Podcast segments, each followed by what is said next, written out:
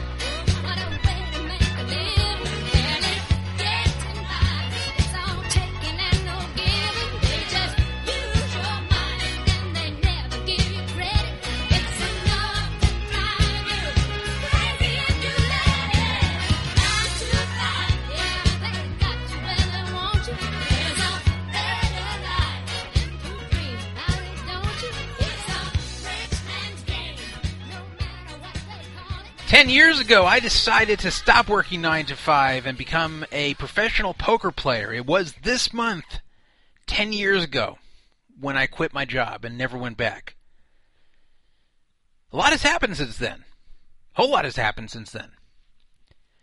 When I quit my job in 2003 to become a pro poker player, I wasn't sure how long I would be quitting for. I knew I wouldn't be going back to that job.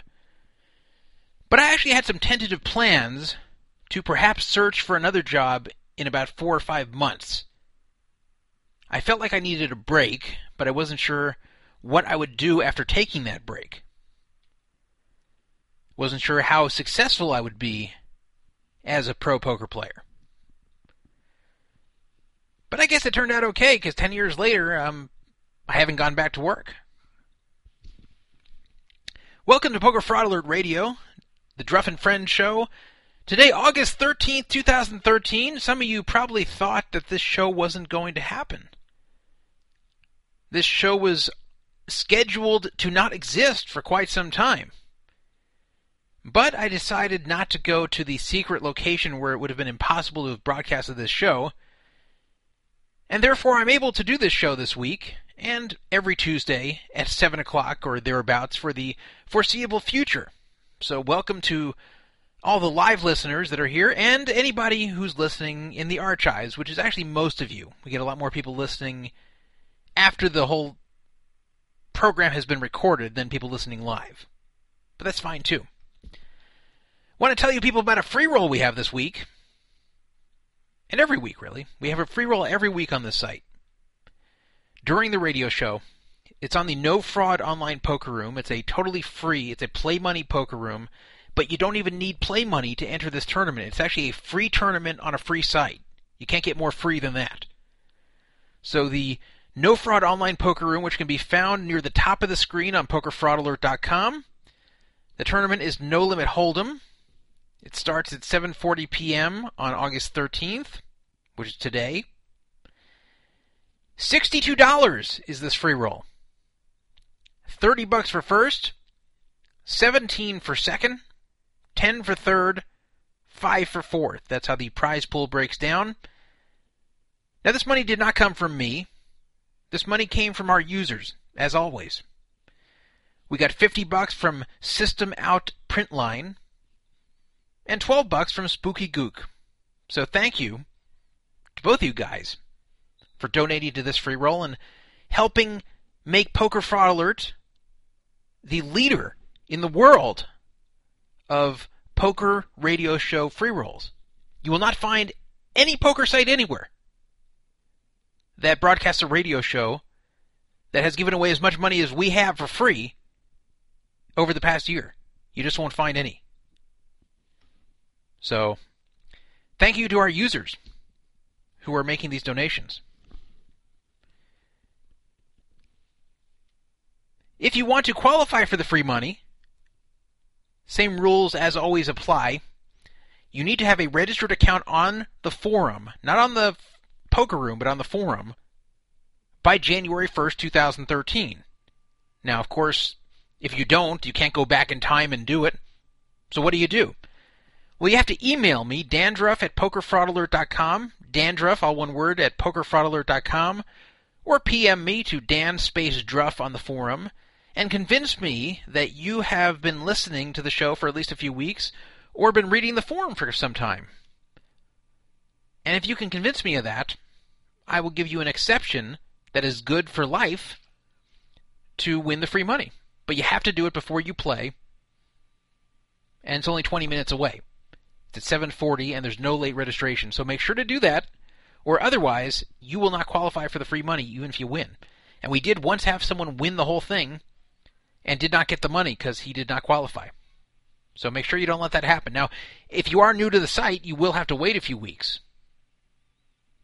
You have to listen for a few weeks and you have to be around here for a little bit. So I'm convinced that you're here for the long term, or at least the short long term, and not just using this site for free free roll money. Because this money is being donated by our users, so it can be won by other people who enjoy this show and who are part of this community, not for people who just show up to get money and leave. It's kind of like where they don't like you using the bathroom in restaurants along the highway unless you eat there. Kind of like that. I remember in the 70s there was one restaurant, a real classy place, actually had a sign on the bathroom door saying, if you do not eat here, do not shit here. I'm not kidding, I really saw that in the 70s. By the way, I, on that topic, if you have to go to the bathroom when you're on the highway and a rest stop is not nearby, you have to pick something. I mean, you can't just pull off to the side of the road. I mean, I guess you can, but if you want to use a real bathroom, you're going to have to use some business's bathroom. As I said, unless there's like a rest area, which there aren't that many of. So you have to choose like what business do I walk into and use their bathroom without buying anything? My favorite places to stop for this are fast food places. Like if I see a McDonald's or a Wendy's or something like that, it's like a perfect place to stop because they never care if you use their bathroom, or at least the employees don't. And you don't get like an awkward look. Like you can't even walk into a Denny's and they just like go into their bathroom. I mean, you can, but they'll they'll say, "Oh, do you need to be seated? Or are you looking for someone?" And then you just like head directly for the bathroom, and it's really embarrassing because it's clear you're using this Denny's just to piss or shit there, and not to eat there. But at McDonald's, they don't care. Yeah, they see you walking in. They until you approach the counter, they don't even look at you. And I find those bathrooms are a lot cleaner than you will find at a gas station. Something else I hate at a gas station is often the bathroom is locked, and you have to get that obnoxious key that is attached to something huge because they're afraid you're going to lose it or steal it. So you got to walk in with this key that's attached to like this giant two by four or something. I prefer just walk into McDonald's, do my business, walk back out. And maybe, maybe if I'm tempted enough, buy one of those ice cream cones or a cookie or something. But I try not to do that anymore. I, I really try not to buy stuff like that anymore because I'm, I'm still trying to lose weight. I'm trying to get out of the habit of eating like extra things like that I don't need. But my weight's been about the same for quite some time. I'm not gaining it back. I'm just not continuing to lose it. I lost like 20 pounds from where I started, and lost about like what I gained the last four years, and it's kind of stuck where it is right now. In case anybody's wondering. Let me give you the agenda tonight. As you can hear, I'm by myself, but uh, if anybody wants to co-host, especially somebody who's co-hosted before successfully, please let me know, and I will connect you on through Skype. You will need Skype if you want to co-host. It just doesn't sound good to co-host over the phone. But uh, here's the story. While I'm waiting to see if any co-hosts volunteer, if you want to call into the show, the phone numbers are 775 fraud 55 775 372 8355. Make sure to show your caller ID or the phone system will not let you through. You will probably get a busy signal. If you don't want to call that 775 number, if you say, hey, this is a Las Vegas based show, I don't want to call a number in northern Nevada, I can understand that. So fine, call our 702 number. You know, 702 is the area code of Vegas, but this is not in Vegas. It's our old 70s telephone sitting on the top of a mountain called Mount Charleston, which is on fire, which is about 45 minutes away from Vegas. 702 430 1808. 702 430 1808 is our Mount Charleston line. You can call that as well. You know, I'm just going to throw caution to the wind and take a phone call right now. Caller, you are on the air. Hey, it's Handicap Me. Handicap me. Hello and welcome to the show. What would you like to say? Um, I was just curious if you received $250 from Garrett on uh, PayPal for escrow. Yeah, I, I did see on the forum that Handicap Me is challenging another one of our users, a new user named Garrett, who is uh, not that popular with the rank and file of the Poker Fraud Alert forums. I He actually like sucks. I actually like Garrett a lot better than most of you do, but uh, Handicap Yeah. Me challenged him to uh, heads up no limit match, and um, I didn't read the whole thread yet, but uh, I'm being asked did I receive two hundred fifty dollars from from Garrett to escrow for this match, and the answer is no. Um, all right, because he said ship it to Druff, and I assumed that meant that he shipped it already, and I was ready to go, but obviously he's back now. I can let you know when he ships it to me, if he ships it to me. I have not received any payment from anyone for anything in five days. So, I'm looking at my PayPal right, account right well- now. He's a piece of shit. He needs to go. Okay. So, Your it opinion's been Anyway, noted. Have a great show, and I will listen tomorrow morning at work. All right, thank Sure. you. Bye. So, uh, a grudge match. A challenge. Hmm. I have a call here. Oh. Hang on a second. So, what we're going to do here is we're going to put this person on this show with me. You will hear who it is shortly. So, what happened is they called my home phone I'm connecting the home phone onto the radio show.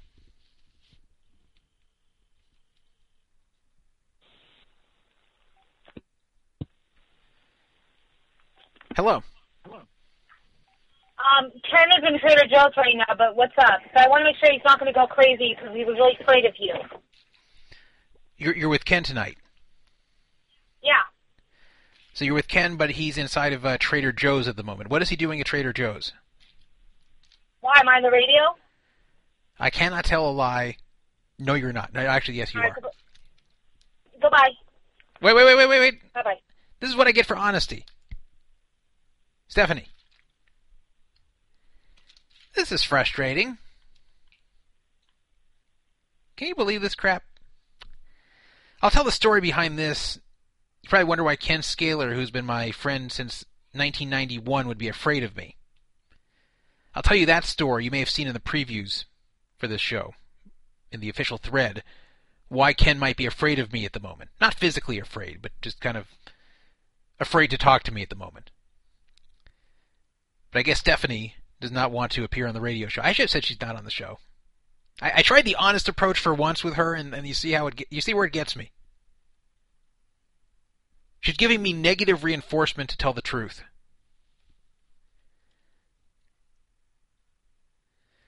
Well, I'll try to call her later. Well, here comes a call again.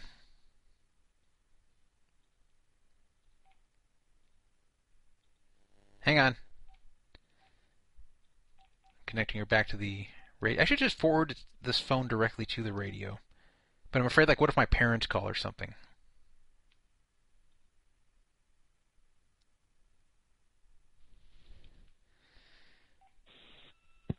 All right. Yes. What did you want to tell him? Ken.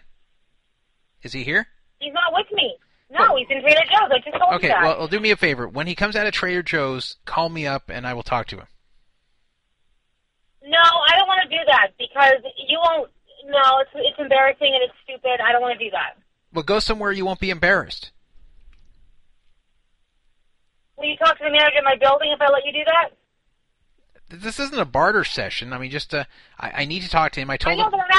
But I'm asking. You for a favor because you're good at it. I gave and you I really advice- appreciate if you could do that for me. I gave really you advice. Would. al- I gave you advice already on what to do about this situation. I, I don't want to rehash it on the radio here, but uh, um, you know, if you don't want to be around Ken when he calls me about this matter, then have him call from a payphone or something. But I do need to speak to him, and he knows I need to speak to him. This is all he gave you. Yeah, it was like seven. Oh, there he is. Oh, thank you. Master Scaler, hello. I don't want the receipt. Can you get rid of the receipt? Get rid Yeah. of the receipt. Get rid of the receipt. Oh, what receipt? I don't have a receipt. What's in your hands, It's the parking thing. dumbass? I'm not dumb. I'm very smart. So I'm tell, handsome. tell, you only talk to me until we get to the house when you're taking a shower. So you have enjoy. He wants to embarrass you on the radio. Yay, radio. No, I want you to tell him what you're afraid of. The, the, what you're afraid of. You're afraid of Coachella. Tell him how you're Oh, afraid. I always am afraid of losing. Tell him. okay, But okay. It's embarrassing. Hold on, hold on. I, I need to pause for a second here. I need to explain to everybody listening, since we are on the radio. Uh, I need to explain to everybody listening what's going on. Now, I was going to um, do this later in the show, but since this call is taking place now, we will do this now, and then I'll give the agenda for the rest of the show after this call's over. And uh, remember, the tournament's starting in 10 minutes. Now, Ken Scaler, who I've known since 1991, and you've heard him on the show before, uh, he's never been very good with money. Not only does he not make very much money, but when he does make any money, he blows it in one of many ways. So th- this is not even somebody who like is, is a hardworking person that just doesn't pull down very much money and struggles. Th- this is somebody who i he could make a million dollars a year, he'd blow it all. He's like, he's got like the worst bankroll management ever. So he gets himself in these situations where he blows all the money stupidly or gives it away to people or whatever it is, and then he can't afford necessities such as rent or food. And then I am asked to help out. Now, I've tried to exhibit uh, tough love on Ken here and uh, not give him the money sometimes, but, you know, if he's going to get evicted if he doesn't come up with 500 bucks within two days, I know he can't come up with the money otherwise, and then I feel like, hey, you know, I've, I've got to do something or he'll be evicted. And I just feel bad. So, uh, also, Ken goes to this festival called Coachella, the Coachella Music Festival they have every year in uh, the desert near Palm Springs. And uh, the tickets are very expensive to this, and he goes twice, you know, two weekends in a row. So that the two tickets together are almost 700 bucks by themselves. So he has me buy that for him because you need a credit card to do it, and he doesn't have one. And then he also borrowed $500 from me recently when uh, you know he needed it for an emergency to pay rent after he blew the money elsewhere. So this goes back a few months. He owed me twelve hundred bucks, and uh, we made an agreement, which I knew he wouldn't really stick to, but we made it anyway. That Ken would pay me back with the best of his ability. I wasn't asking that he goes without food or goes without any necessities, just that when he has extra money to not blow it, not give it to other people, and not go out to nice dinners, nothing like that, to send the money to me to pay down the twelve hundred dollar debt. So someone someone in the chat saying lend me five hundred. You know, maybe I'll lend you five hundred after I've known you for twenty two years. But uh, anyway, Ken has owed me twelve hundred dollars for a while. Started paying down the, that five hundred that he borrowed. You know, five hundred of the twelve hundred, but the payments started coming in more and more slowly. And when I would get them, he'd send me these money orders. The money order started getting smaller and smaller. It went from like 125 to 85 to, to 25. He actually sent me a $25 money order one week. And it's a pain in the ass because I don't feel like going down and depositing these $25 money orders to pay off a $1,200 debt. Like, you know, just get the money to the best of your ability and send it to me. At least a hundred at a time. stop lending him money? Wait, well, Stephanie, that's not, that's not your fault. That is, stop lending him money. Stop Stephanie, hey, Stephanie, shut the fuck up. Stephanie. Shut up. Shut up, idiot. Are you allowed to cuss on this show? I don't care. You can stop lending him money and solve the problem. Stephanie. No. Really? No. Okay, Stephanie, I'm I'm trying to explain this to people. So so Ken spent uh, so he he paid me the 500, but it took. But a, I'm wrong it took a I'm All right, all right, Stephanie, why have no patience? I'm trying to tell the this. I'm trying I'm You're I'm I'm, get. I'm getting to goodbye. it here. Say goodbye. Wait, no, don't say goodbye. I'm, what's happening I'm here? not to lose you. so we're about to go. No, the problem. The guy explains. No, you cannot explain them. I don't care. My car, my phone, everything. How are We're you? about to go to a parking garage. That's the problem. Well, then call me back when you uh, have reception again. Well, let me see if I hang up. If I might not hang up, we'll go in Okay, the so garage. so so the bottom hang up. Line is, know. um, I, I was wondering what the hell's going on here with why this was getting so slow. And Ken has very few expenses, other than rent. He has very few expenses. So he was making all these excuses of where the money was going. Well, I found out that last week Stephanie actually lent Ken 500 bucks. Which is unusual because usually uh, it's Ken spending money on Stephanie, but she she really lent him 500 bucks in an emergency so he could pay his rent. So I said, "Wait a minute. Wait a minute. If Stephanie had to lend him 500 bucks last week for rent, then where'd all the other money he's making at his job go? Why didn't it go to me? I, I thought I didn't get paid because he couldn't pay his rent. Well, the truth came out. Help me. Help you with what? What do you think? You hang up the phone? Still here? I guess we lost them. But I'll tell the rest of the story, and then when they call back, then I will uh, confront Ken about this. By the way, people in the chat saying she's on the rag. This is actually how she always acts. And she actually recently lost a roommate because the roommate was watching this scene between them like every day and, and just couldn't stand it. The roommate just thought she was completely psycho. So, so anyway, uh, I found out where the money went. And I don't even mind like coming on the air and talking about this because I'm kind of pissed. She doesn't live with Ken, by the way. Ken lives by himself. The money was spent. Well, let me give you a hint.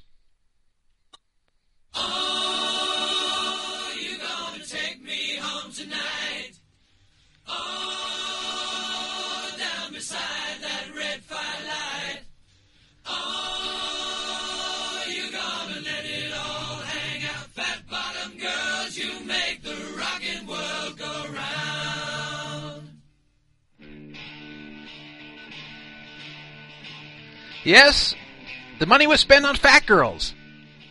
Now that sounds kind of callous of me to say. Am I talking about girls who just aren't maintaining an anorexic looking figure that today's media forces them to maintain and starve themselves so they look like walking skeletons? No. I'm not talking about girls that are not skinny. I'm not talking about girls that are average weight. I'm not talking about girls that are overweight. I'm not talking about girls that are big or voluptuous or full figured or chubby or cuddly or whatever terms they use these days. No, I'm not talking about big, beautiful women. I'm not talking about that either. I'm talking about women who are not 150 pounds, not 200, not 250, not 300, but 400 or more pounds. That's right. That's where my money went. Let me explain. This is where the money went. They have these fat girl clubs. Exactly as it sounds. These are clubs that are for women who are absolutely gigantic. Yeah, they're nightclubs. Except all the women there are huge. And all the guys there are either these weird guys who love like 400 pound women, or really desperate guys who figure, hey, this is the only way I can score. If I go to a regular club, there's no way I'll get laid. So Ken's in the second category. Ken does not like women of that size, but he, he settles for it. And, you know, I don't blame him for that. I mean, if he's struggling getting laid with women who don't look like that, and that's what he has to do, then that's what he has to do. I, I don't fault him so much for that. What I fault him for is when he owes me money. He was going to these clubs twice a week, Friday and Saturday, and just shooting off his money, shooting off his entire paycheck on drinks for these girls. I mean, the way they look, he should be buying them water. But uh, he was going to these fat girl clubs, and he, he described it to me that he was getting addicted to the fat girl clubs. And all last month, every uh, Friday and Saturday, he was going there and just buying drink after drink after drink for these girls, who were like 400 or more, I'm not even exaggerating. Like, if you're 250, if you're a girl who's 250 and you go to these clubs, you're like the skinny one there. I'm not exaggerating at all. I've never been, but I've talked to people who have. And I'm actually someone, as I've said on other shows, I'm not someone who feels that a girl has to be thin to be attractive. I actually don't even like girls who are really thin. I actually prefer when girls are, are kind of more around average weight. So they have some curves to them. And I don't even mind if a girl is uh, somewhat above average as long as uh, she's proportionate and her body still looks good. But at some point it becomes too much. Now, if that's what you're into, that's fine. But uh, as I said, Ken was going there not because he's into it. He was going because uh, that was where he felt it was easiest to get laid, given his situation. And again, I, I don't even mind that. It's his business if he wants to do it. But he shot off hundreds of dollars that was supposed to go to me at these fat girl clubs. And, and this is the point of contention here as well, apparently he took one of them to a motel and got a blowjob for five minutes before whatever reason she decided she didn't want to anymore and left. And he wasted his money on that motel as well. I guess it wasn't complete waste. He got five minutes worth of a blowjob, and if the uh, the stereotype is true, it was probably a good one. So that's where my money went to some sleazy motel and uh, to tons of drinks at these fat girl clubs. And you know, if he did this, I don't know, twice a month or something with money that could have otherwise gone to me, I wouldn't mind. I don't expect him to live like a monk. I don't expect him to live, uh, you know, like he has no funds so he could pay me back money that I, I don't immediately need. But come on. Don't shoot off hundreds of dollars on drinks at fat girl clubs and then send me 25 when you owe me 1200. That's just obscene. So he's going to come on here and uh, we're going to talk about this.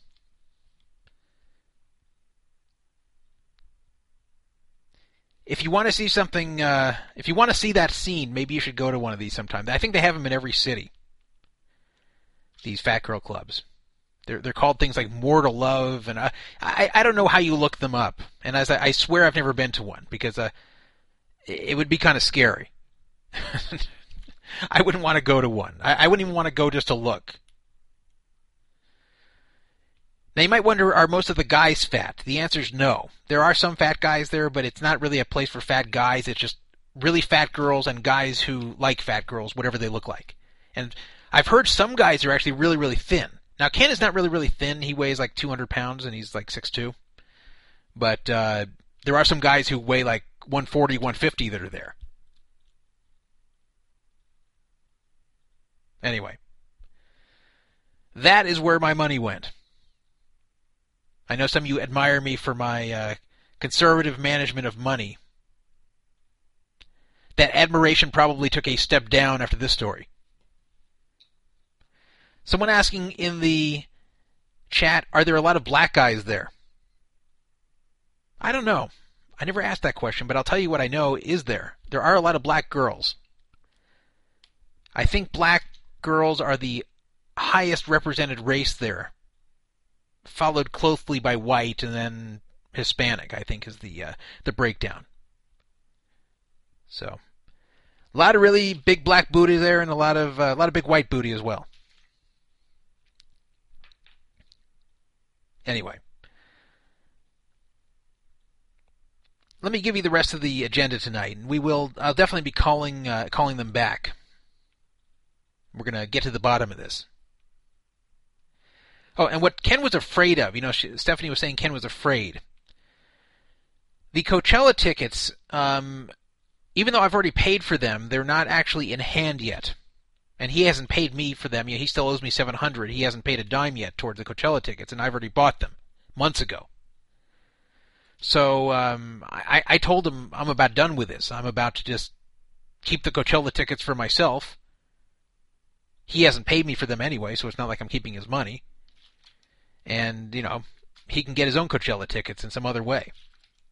So that's why he's afraid to talk to me. He doesn't want to deal with perhaps the consequence of that being the case from the uh, the fat girl expenditures. And and again, if if he just did this a few times to have some fun or whatever, fine. I, I don't need every penny he's making. I just want a good faith effort to pay me.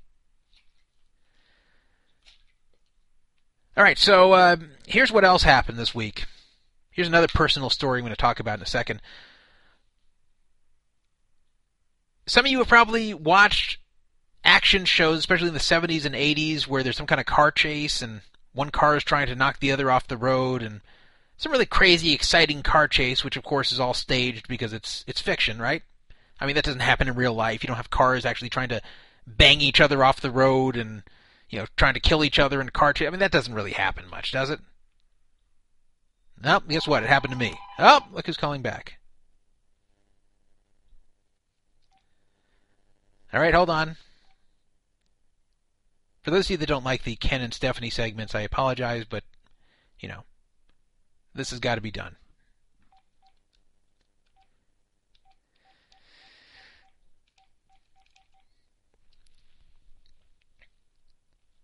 So we're connecting it onto the show here.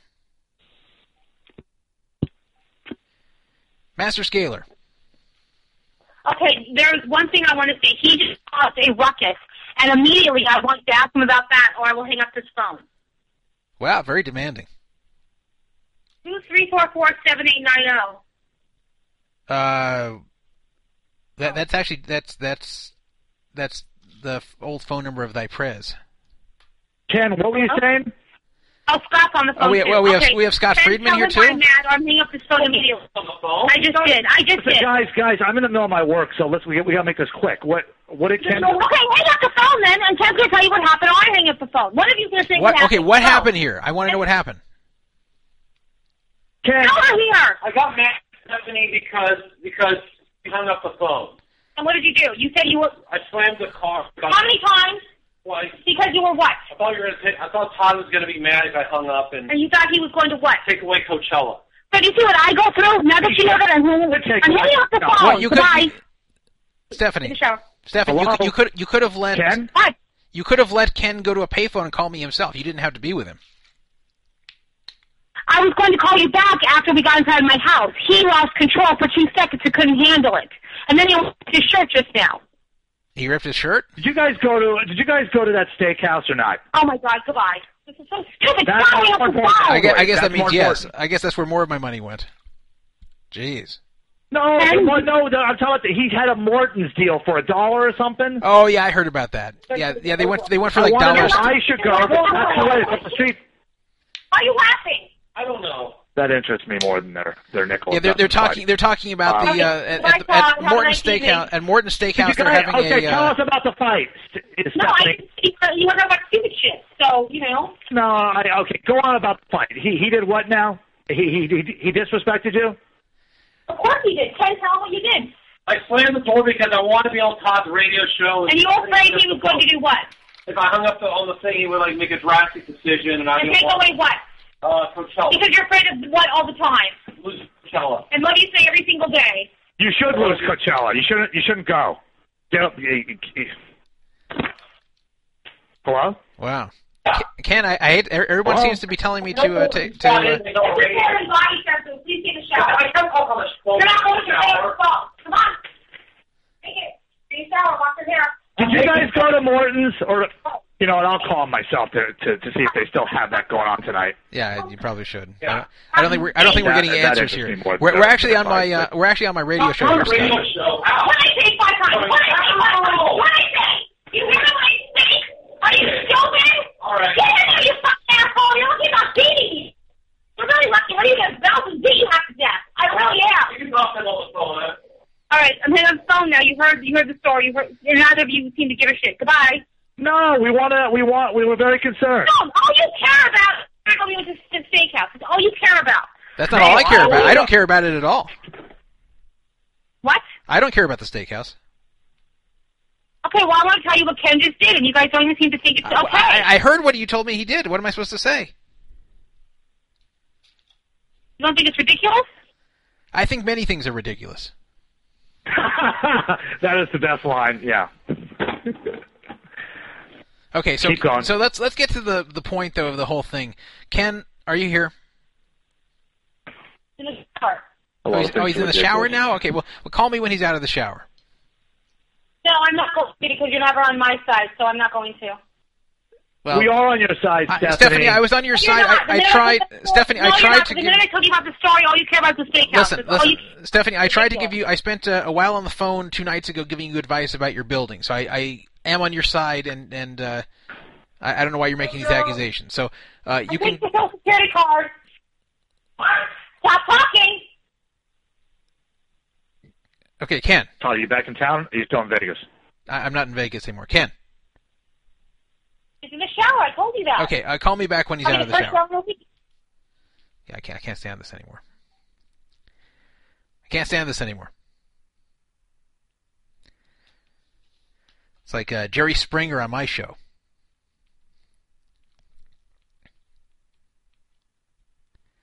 Going on here about what happened to me this weekend.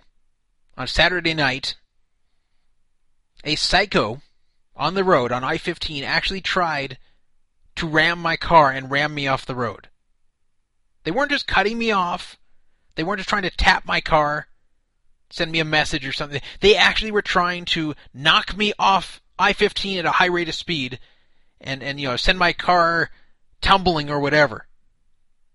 Spinning out, turning over, killing me, injuring me, whatever was the result, whatever the result would have been had they succeeded. That's what they were trying to do. It was not an accident. They were trying to do it, and for good measure, after they failed to do it to me, a minute later they did it to somebody else. And they continued doing it. I will tell you about this crazy experience I had and my attempt to bring this person to justice as our first segment on this week's show. Crazy story. I never thought I'd be involved in anything like that. I will also talk about the 10 years I've been a poker pro. I'm not going to tell you every little story, obviously. That would take, uh, that'd probably take days straight of broadcasting, but I've been a poker pro for 10 years now. August 2003, I quit my regular job I had. I did have a regular Monday through Friday 9 to 5 job. I quit that in August of 2003 to become a poker pro. I have not gone back to work since then. I will tell you the things I'm proud of and the regrets I have. I do have some regrets. I did make some mistakes. I'll tell you about both of them. And I'll tell you about what I'm going to do moving forward regarding poker. Last few weeks we've talked about Vladimir Geshkenbein, who uh, finished 62nd in the 2013 main event of the World Series and uh, stiffed his original backers, stole the money that they staked him, and then got staked by somebody else and played and finished 62nd. Well, we've been discussing him on this site, on the Scam Scandals and Shadiness forum. There's been a lot of debate about the situation, both on this show and on the forum. Well, something I didn't expect, uh, Vladimir himself showed up to Poker Fraud Alert and made his own statement and said he's been reading the entire thread. So, I will read his statement and then give my response to what he had to say. Lock Poker, we always have segments about lock pokers since this is a show about scams and scandals in online poker and beyond and they seem to lead the league in scandals and scams at least these days since uh, UB and Full Tilt are gone. Lock Poker has had their forum frozen on 2 plus 2. I mentioned last week that they left 2 plus 2 and started their own forum, which is highly, highly, highly censored, so really no useful information is ever given on that forum. But the lock forum on 2 plus 2, they weren't sure what they'd do with it without any lock rep anymore. Well, right now it's just frozen. You can't post on it at all. So they haven't deleted anything, but you can't post anything new. I'll talk about that and give my opinion on whether 2 plus 2 is doing the right thing. And Intertops, who is on the same network as Lock Poker called the Revolution Network, they have been taking a beating because they're not getting paid.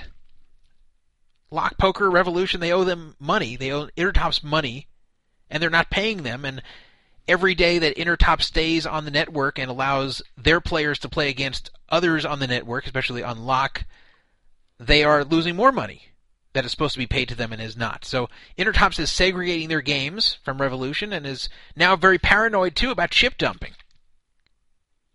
So we'll talk about that. And I'll give you my opinion of whether you should continue playing on Intertops for the moment. Speaking of poker stars, speaking of uh, playing poker 10 years ago, some of you might remember in the limit hold'em games, like the 30-60 limit game, a player named Thy Prez was very talkative in chat. Very, very wild player. He also later went on a different account named Japjohn. So Thy Prez and Japjohn, same person, on Poker Stars. Also played on some other sites like Paradise and True Poker at the time. And he was a former friend of both mine and Neverwin's. In fact, you can even see him in an old video of Neverwin's house, which someone posted on our forum. Well, you won't see him on Poker Stars anymore, not because Poker Stars is not serving U.S. players, but because Thy Prez is no longer with us. He died on J- July 31st at the age of 38. Antonio Esfandiari may feel like he wants to die if he goes through this with this bet, as long as uh, he claims he will. He made a large bet, I don't know how much, that he can go without sex for an entire year? That's what he claims. so, I'll talk about that and I'll, I'll read the terms, the brief terms that were given by a third party, and uh, we can discuss whether Antonio will be able to do it, and also what exactly the bet is about, because it's not that clear. What does sex mean? I mean, Bill Clinton, uh, he debated that for years. What is the meaning of sex? Same thing here. After Master Scaler gets out of the shower, we will continue our conversation with him. Uh, I want to talk about Caesars a little bit tonight. Caesars, uh, two things really to discuss. First of all, they're starting to clamp down on what I call these seven stars grinders. Seven stars is their top tier. It's kind of like the equivalent of Supernova Elite on Poker Stars. It's the top tier level of Players Club card there, and you get all these different benefits for being a seven stars member. I am a seven stars member right now, but uh, they're trying to prevent people like me from getting seven stars, and that is people who are not degenerate gamblers, but ones who find the cheapest way to qualifying for seven stars. People who are trying to play positive expectation games or taking advantage of every promotion possible and, and, and never really giving very much to the casino as far as action, as far as, you know, more than the minimum they have to. Yeah, I call them seven stars grinders, people who just find the easiest and cheapest path to get that level. Caesars is starting to clamp down on them. I will explain what they're doing and I'll give my opinion about what they're doing. It might surprise you. And of course, we wouldn't have. We couldn't bring Caesars up on this show without connecting it with the word fail, because Caesars is always committing various hilarious operational failures. Sometimes not so hilarious if you're the uh, victim of them. Well, this is a pretty big failure. Caesars gave away a large sum of money in a drawing to the wrong person. You heard that right. Caesars had a drawing to win. One million dollars. And the person who was announced as the winner wasn't actually the winner. I'll tell you what happened with that. I'll play a little clip about that. Finally, we have users of our forum who were once active members of the community, whether on Poker Fraud Alert or on other sites that uh, a lot of us frequented prior to Poker Fraud Alert. And one of them is a user named Wes R. Wood. And Wes R. Wood didn't have the best reputation. He was known as a micro scammer, someone who scammed for very small sums of money. He was also known as someone who lies and exaggerates sometimes. Well, Wes R. Wood is now holding up to $40,000 of people's money on 2 plus 2 for fantasy leagues. Does that sound like a good decision? I don't think so. We will talk a little bit about that. Not a huge story by itself, but just because Wes R. Wood is a member of this community. So that's the show tonight.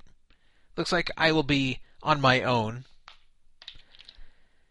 And uh, let's just jump right into the first story, which we'll probably have to interrupt when uh, we speak to Master Scaler again, but what the hell? On Saturday night, I was on I 15 driving from Southern California to Las Vegas, and it really was a highway to hell.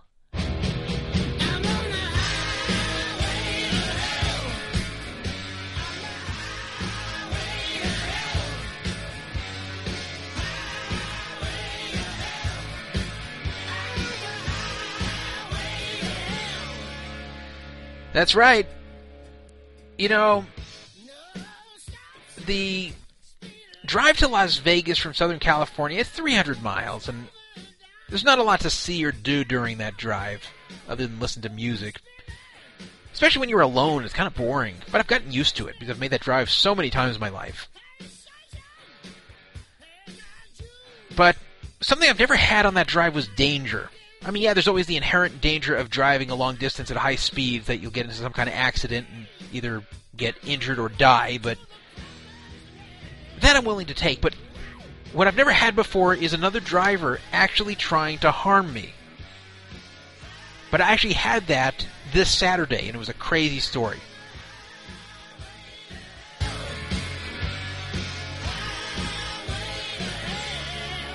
Yeah, I think I would have rather been on the highway to hell than the I-15 on Saturday night. Uh, this is what went on, and it was it was really crazy. And uh, I'm still kind of in shock that this happened. I'm sure everybody at some point in their life has had something occur that, as it's going on, you're like, I can't believe this is actually happening right now. I, I can't believe that uh, this is happening to me, whether it's good or bad. You just really can't believe you're living it. You think it might be a dream. You think these things only happen to other people or people on TV. Um, I always thought that must be what goes into people's minds when a plane is crashing. When the plane they're on is uh, is clearly going down, and they're like, "Oh my God!" You, such a tiny percentage of people end up in fatal plane crashes, and you know you have to think, "Why me?" I can't believe I'm actually on a plane that's about to go down and crash, and I'm probably going to die. Like, obviously, my situation here was not that severe, but um, it's kind of the same thought process. Like, I can't believe this is happening to me. I didn't know this like actually happens to regular people. You know what I mean? So, you know, I, I'm a big fan of these action shows from the 70s and 80s, you know, like the Rockford Files and the A Team and stuff. There's, those are full of car chases. I mean, the, the main characters are always being chased by someone or chasing someone, and the cars are shooting at each other and, and knocking them, each other off the road, and cars flip over, and the guys like get off and get out of there and dust themselves off after their car is all smashed to bits, and somehow they're not hurt, especially on the A Team. But it's not so funny when it's happening in real life. At 7:38 p.m. on August 10th, which was uh, three days ago on Saturday, I was driving on the I-15 north, headed toward Las Vegas. I was going, you know, I was about 70 miles from the Nevada border.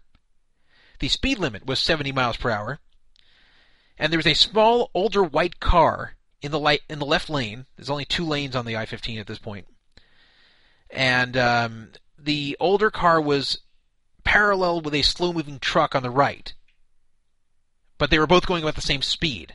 And I found it really annoying. They're both going about like 60 or 58 or something like that. And that's really, really frustrating as a driver who wants to drive at or above the speed limit. Because this person's like 10 to 12 miles per hour below the speed limit, and you cannot get past them because they're both going the identical speed and hogging up both lanes. Now, I don't blame the truck. Trucks always just go slow. But uh, this car was going the exact same speed as the truck and, and just blocking traffic and they weren't realizing it. They weren't moving. So I, I figured maybe they're on their phone. You know, maybe they're just kind of out of it. I'll give them the flashing brights for a second to, as a signal, like, "Hey, move out of the way," which is is the accepted, known signal you give to a driver that's in the fast lane that is going too slow. That means like, move over and let me pass. It's not meant to offensively. It's not like giving someone the bird. This is something that's harmless, just to say, hey, I'd like to pass you, please move over. So I did that. I flashed my bright my brights, and uh, I expected them to move. Nothing. They just ignored me for five minutes. So five minutes later, I wonder, what do I do? Like, you know, I, I even thought, like, what if this person's just screwing with me? Is just gonna like sit here at the same speed as that truck and block me for the next few hours? I guess it wouldn't be a few hours because we had uh, only 70 miles to Vegas, but you know what I mean. So um, I wondered what to do. I was just about to flash my brights again, but then I thought, you know what? What if this is some psycho who's just doing this for kicks? And then if I flash them again, what if they decide that now they're going to get back at me in some way for daring to flash them twice? What if I'm going to earn the wrath of a complete psycho on the road who might have a gun or who might do something else really bad? So for a moment I was afraid to flash my brights again at the person. But then I thought, you know what? Screw this. What's the chance that this person's going to take out a gun and shoot me over flashing them twice? They clearly they clearly saw me flash them the first time. They've been still blocking the lane for five minutes now. They definitely know what I want. They definitely do something not only uh, rude but also illegal. If they were seen doing this, the cops would actually pull them over and give them a ticket for uh, impeding the flow of traffic. So I decided to throw caution to the wind and flash them once again. And that, my friends, was not a good decision. And the reason it was not a good decision is because since they did see me flash them the first time five minutes beforehand and did not move, they were clearly doing it intentionally, and another flash at them was not going to get them to move unless it was to move to do something bad to me. They were not going to say, oh, well, you know, we've been a complete asshole to you for the last five minutes, but we're going to change now because you flashed us a second time. Like, I don't know why I did it, but I did. So, about two minutes after that, it's now 7:44 p.m. The car finally got the picture, it seemed, and sped up ahead of the truck, creating an open space for me to pass them on the right. So they, they got ahead to where I could go up behind them and then move to the right to pass them once I got ahead of the truck. As I started catching up to the car, which you know was only took a few seconds, but I was thinking, what if this is some kind of setup? What if what if the person's waiting for me with a gun? What if as soon as I pull up alongside of them to pass them, they open fire on me, or they do something else bad? Like, I was worried that that maybe I just incurred their wrath in some way, and I'm about to get something bad happen to me for it. But I said, nah, that's far fetched. I've been watching too much TV. I'm watching too much Rockford Files. So I said, you know what? I'll just pass them really quickly. I'll get to their right, and then I'll gun the engine and just shoot past them really fast so they don't really have that much time to do much, and then just keep driving really fast and lose them. That was my plan. So I caught up to the car and I, I started to move to the right to pass them, and as I got close, the car jerked abruptly to the right, trying to hit me. I could not believe it. I could not believe at 70 miles per hour that this car actually was trying to hit me in a high speed collision. Not, not just a little bump. They were actually trying to sideswipe me hard at 70 miles per hour, perhaps causing both of us to lose control. I could not believe this was happening.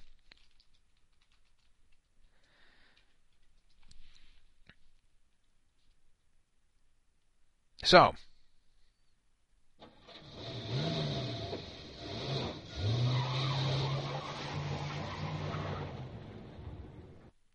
now you can kind of picture along with me what was going on.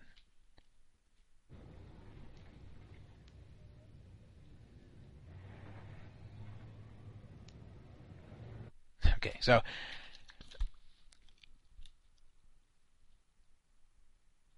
I fortunately moved out of the way. They did not hit my car. I, I didn't get close enough to them. I, I was getting towards the right, but as they jerked to the right to slam me, my car had, didn't quite get there yet. And keep in mind, they were not doing it just to block me. They were actually trying to hit me, but they just moved a little bit prematurely. So I was able to combination move to the right and slam on the brakes and avoid being hit. So at this point, I'm like, whoa, whoa, whoa, whoa, whoa, whoa. This person is crazy. This person is absolutely nuts. And uh, I'm not going to mess with them anymore. In fact, I'm going to call the CHP and report this. This, this is a serious crime what they just tried, tried to do to me here. This is, this is not just a joke. This isn't like giving me the finger or, or uh, you know, doing something else aggressive on the road. This is someone who actually tried to hit me at a high speed. So I'm still like sitting here in disbelief. I'm watching what they do next, and I, I'm kind of slowly reaching for my phone to call 911.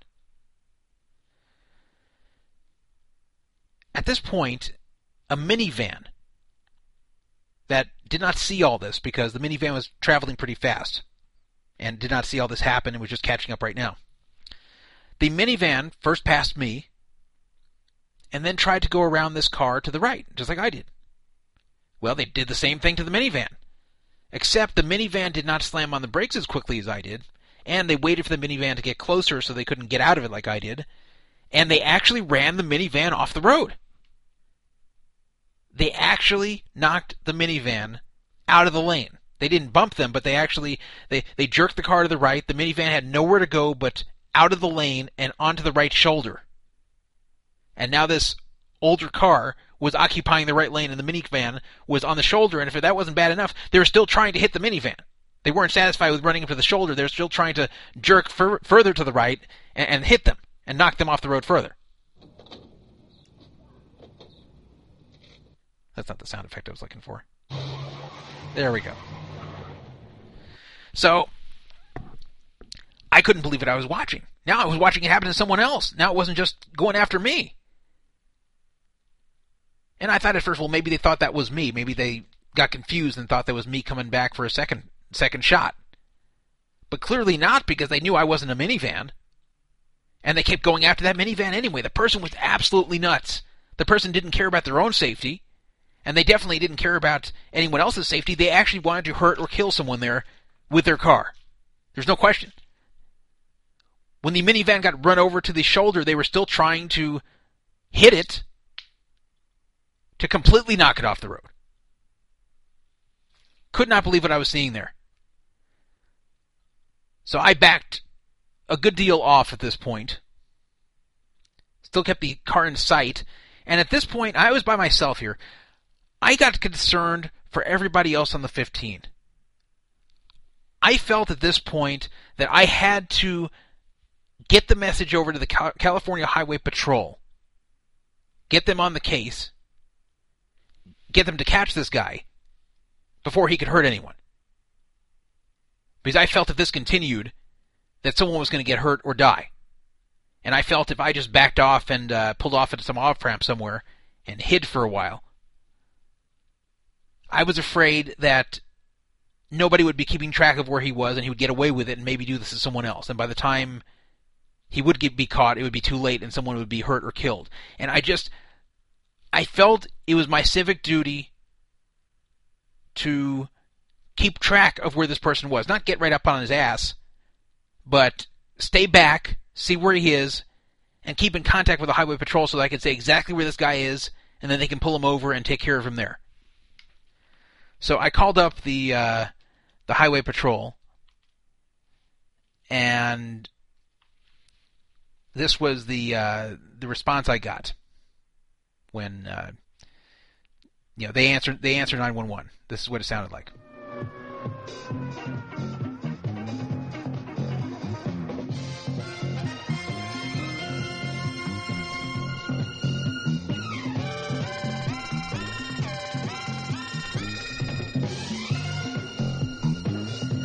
That's right. I called up the CHP, the chips.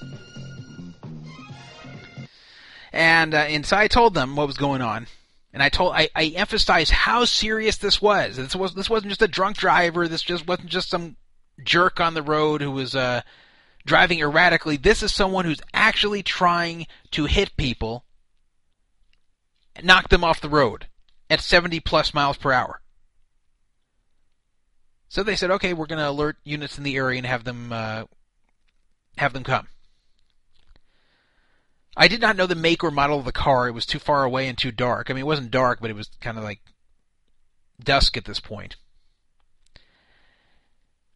I only knew it was white, it was older, it was small, and the license plate began with a 4, a California plate, which is semi unusual these days because uh, more cars than not have newer license plates now, and uh, those license plates begin with a six or a seven. So a four, you have to have had that plate for a while. So while there are, I wouldn't say it's it's a fluke to have a plate starting with a four in California, but most of the cars on the road don't have a four. So that, along with the rest of the description, I felt would would help a good deal. But still, I knew without me keeping track of where they were, they couldn't pull over every car that matched that general description that had a license plate with a four. I mean, I, I knew the only way to get this guy is if I stay behind him and let them know exactly where he is. So, um, some time passed. And I, I knew since we're out in the middle of nowhere, we're not in LA. At this point, we're you know we're in the middle of the desert. Some of you who are not from California or Nevada may not know that the stretch between LA and uh, Vegas, most of it is just the desert, with no towns, really nothing. So this is one of those stretches. So I knew that they weren't going to just have like a, a police officer just ready to get on the road there and show up within five minutes. But at the same time, I knew if I, I stuck with the guy for some time, they should be able to get one of their units over there especially because this guy was now going pretty slowly, like going back to like 55, 60 miles per hour, in an attempt to get me to pull up to them again and take a second shot at me. At least I think so. I I don't know for sure, but that seems to be the, what they were doing was uh, going very slowly, hoping that I come up and pass them again, which I was never going to do. In the meantime, I was also witnessing this person to continually be aggressive to, toward other drivers, uh, weaving all over the road, uh, intentionally pulling up in front of trucks and then hitting the brakes to freak them out, uh, intentionally swerving into other people's lanes to make them move out of the way or maybe try to hit them. Uh, this person was definitely continuing to drive in a very, very dangerous and intentional, intentionally aggressive fashion. They were trying to hurt someone, or at least make them scared they were going to get hurt. Um, and definitely with me in that minivan, they were really trying to run off run us off the road, not even scare us. Well, after 13 minutes passed, it was now 8 o'clock sharp. No CHP officers had shown up. So I called again. I called a second time.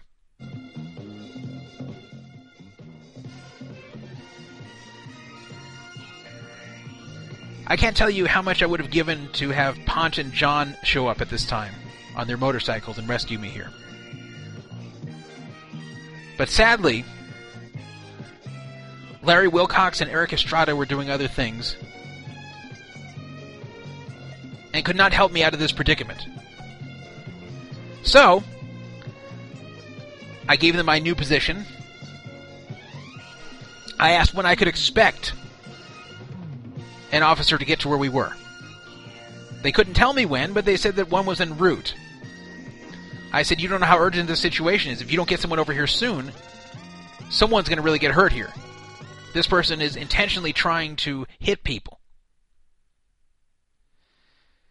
Well, I came up with an idea. I, I figured if you want something done, you've got to do it yourself. So I, I had an idea. I said, We're not that far from the small town of Baker.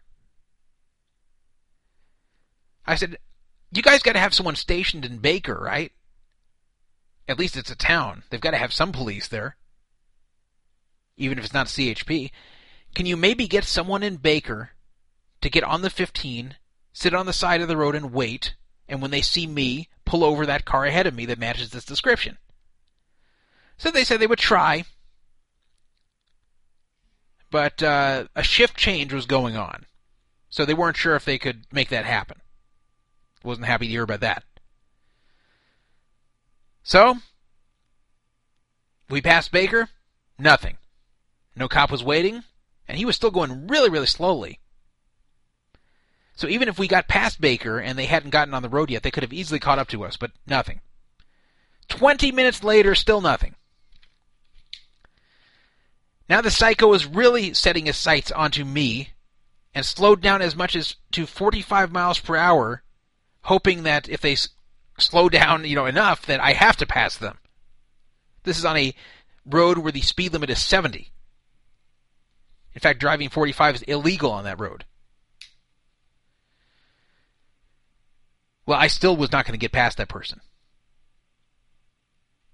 There was really nothing I could do other than hang back because it, once I get parallel with them, no matter how slow they're going, they can move. Since it's only two lanes, they could move over and hit me. And I was not going to have that. I was also wondering like, what else could they do? Maybe they have a gun in the car. I don't know. At that point, I didn't put anything past that person. So, I called 911 yet again at 8:20. Keep in mind now we are 33 minutes past my first 911 call about this very serious matter.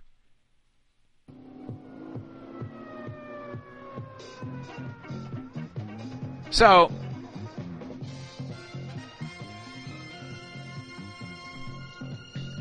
it is 8:20 p.m. at this point, both in the story and right now. It actually is 8:20 right now as I'm telling the story, coincidentally. I feel like I'm uh, living this in real time, like that uh, TV show 24. But I, I, told them what was happening, and the idiot dispatcher had the nerve to say to me, Sir, you can't t- drive 45 miles per hour on this highway. That's illegal. And I said, What am I supposed to do? They said, Well, if he's going that slow, you're going to have to pass him. I said, I'm not passing this psycho after what he tried to literally knock me off the road. I'm absolutely not getting parallel with this person. I'm not doing it. If you want to come over and ticket me, go ahead. I couldn't believe that was the suggestion, and the, dispatcher knew exactly the situation, so it's not like she didn't understand. So after I refused to pass this guy, and I, I kept insisting, look, it's been 33 minutes. You've got to get someone over here. I don't know what's taking so long, especially with us going so slow. They they got to be able to catch up. So they said, let's see what we can do. They put me on hold. And then finally, I got my first good answer from the CHP in the 33 minutes since this ordeal started when I called them. They told me that they would position an officer somewhere down I 15. That I should look for an officer on the side of the road, and that when I see the officer, I should flash my hazards to indicate that I am the person who has been making these calls. The officer also had a description of my vehicle. And that when they saw my hazards, that that officer would then pull up ahead of me and pull over the car I had been reporting. I was happy to hear that was in place, and I anxiously w- awaited the sight of the CHP officer. So 18 minutes passed, and that doesn't seem like it's that long, but it just felt like an eternity, especially since I'd been waiting so long. It was now almost an hour since I first called them. Still waiting for the CHP officer. We're, we're only about 12 miles now from the Nevada border. And finally, I saw what I had been looking for the whole time. A CHP officer sitting on the side of the road. Never was I so happy to see the police on the side of the road. For once, I was looking forward to passing a cop and having him turn on his lights and come up behind me.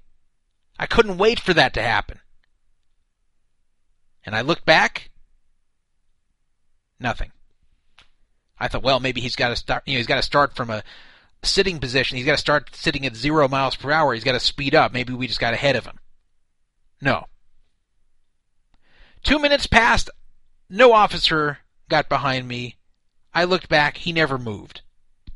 Could not believe it. I flashed my hazards. I slowed down in front of him to do it. Made it so clear who I was, that I was the car that they were looking for.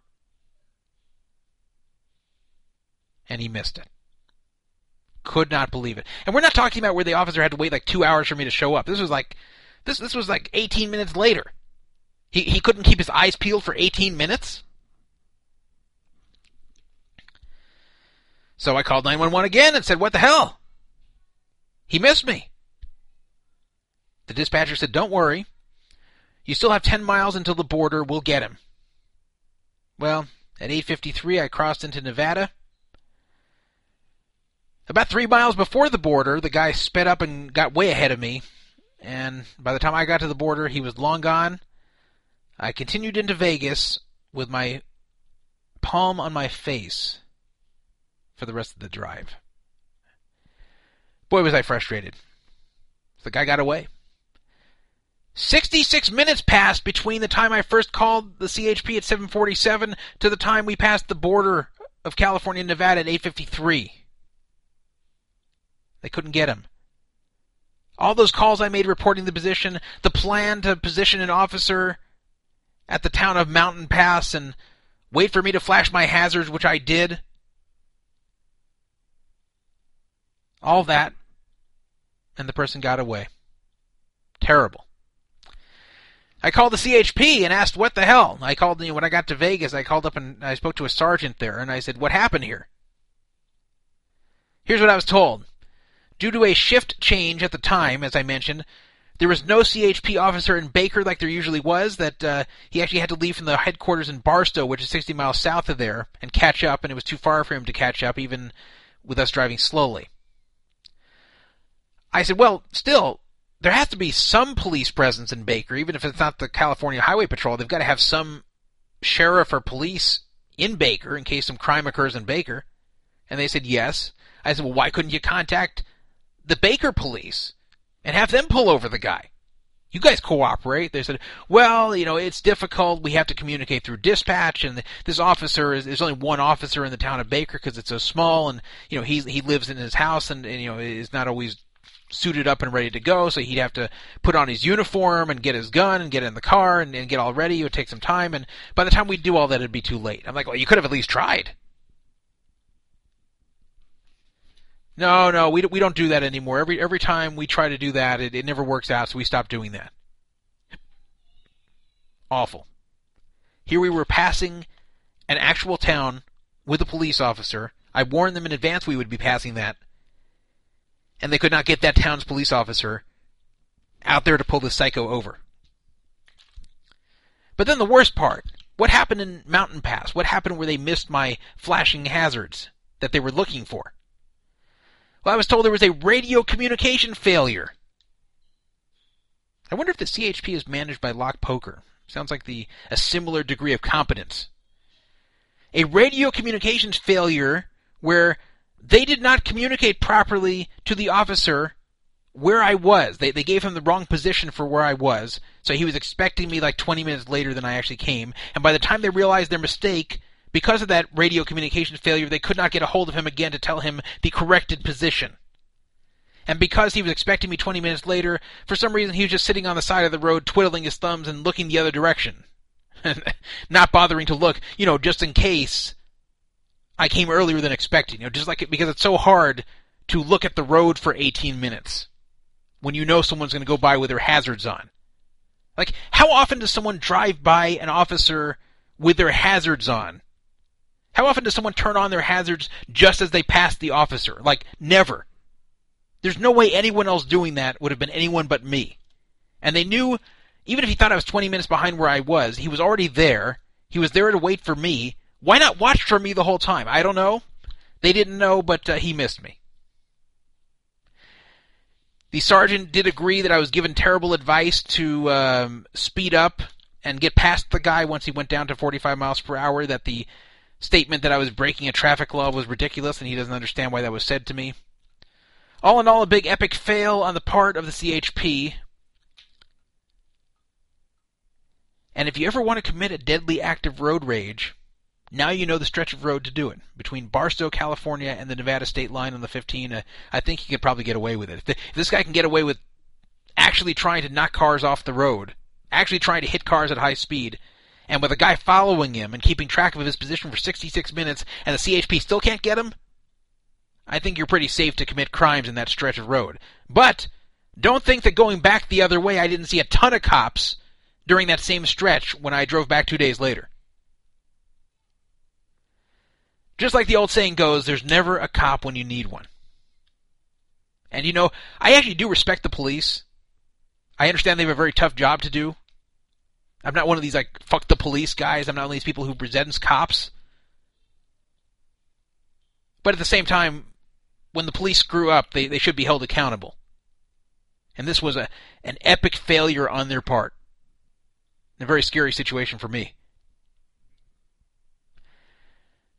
as this happened, one thing I kept thinking was, I wish I had a dash cam.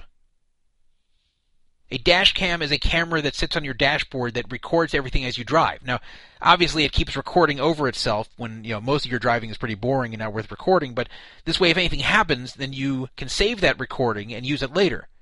This can be very useful.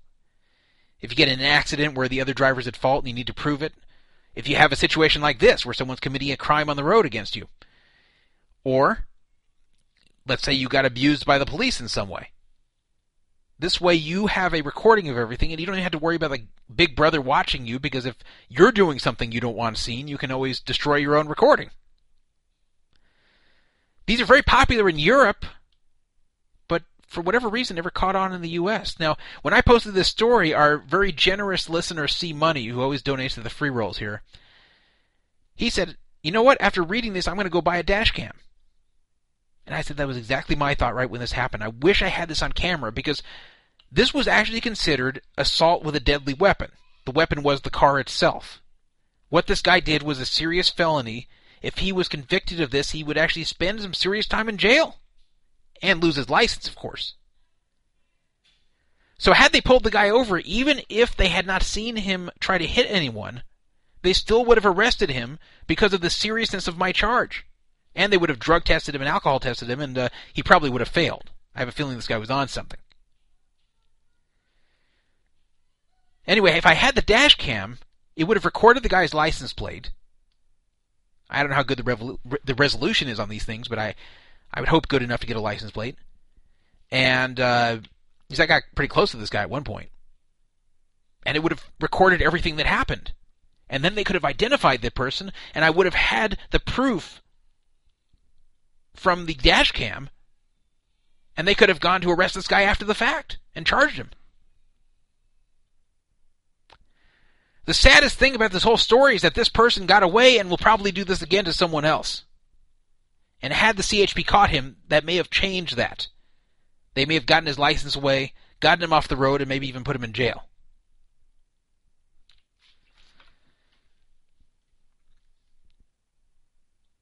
I've had some people say to me that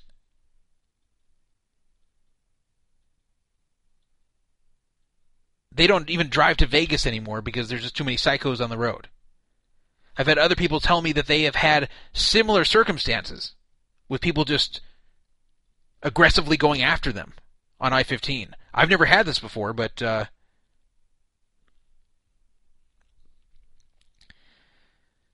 This one, uh, I, one thing this will change in my behavior is uh, if I ever see anyone intentionally doing something like that, like what they were doing with uh, blocking the flow of traffic, I'm not going to try to flash them or piss them off because you're probably dealing with a very unstable person who may not even care about their own safety. And, uh, you know, you just got to be careful on the road because some people just go absolutely nuts and just do completely psychotic things.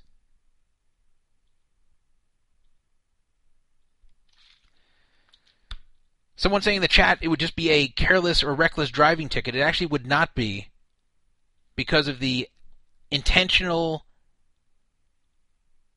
hitting of other cars or attempt to hit other cars. And that's different than just weaving or, or anything like that or driving you know at a super high rate of speed because the difference is you're not actually trying to assault anyone. You're just driving in an unsafe manner. And while that can still be a misdemeanor, this would actually be a felony. This would be felony assault with a deadly weapon. The CHP themselves told me that that's what they would pull the guy over for and arrest him for.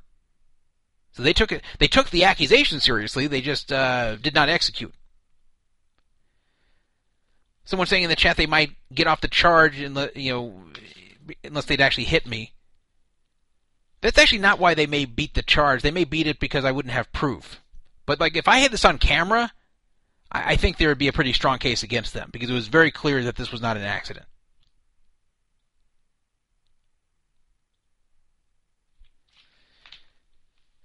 Anyway, that happened to me. Fortunately, uh, nobody got hurt. So uh, now that I've uh, discussed a number of topics that have nothing to do with poker, the next topic I will discuss has everything to do with poker, and that is uh, me being a poker pro for 10 years and what's happened in that 10 years. But before we do that, let's try to call up Master Scaler and his lovely friend Stephanie, who's always so polite and so soft spoken.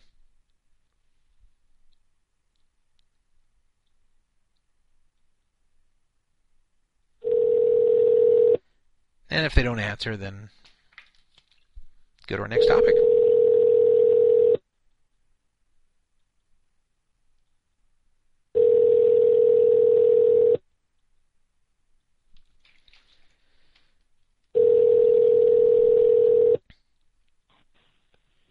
Yeah?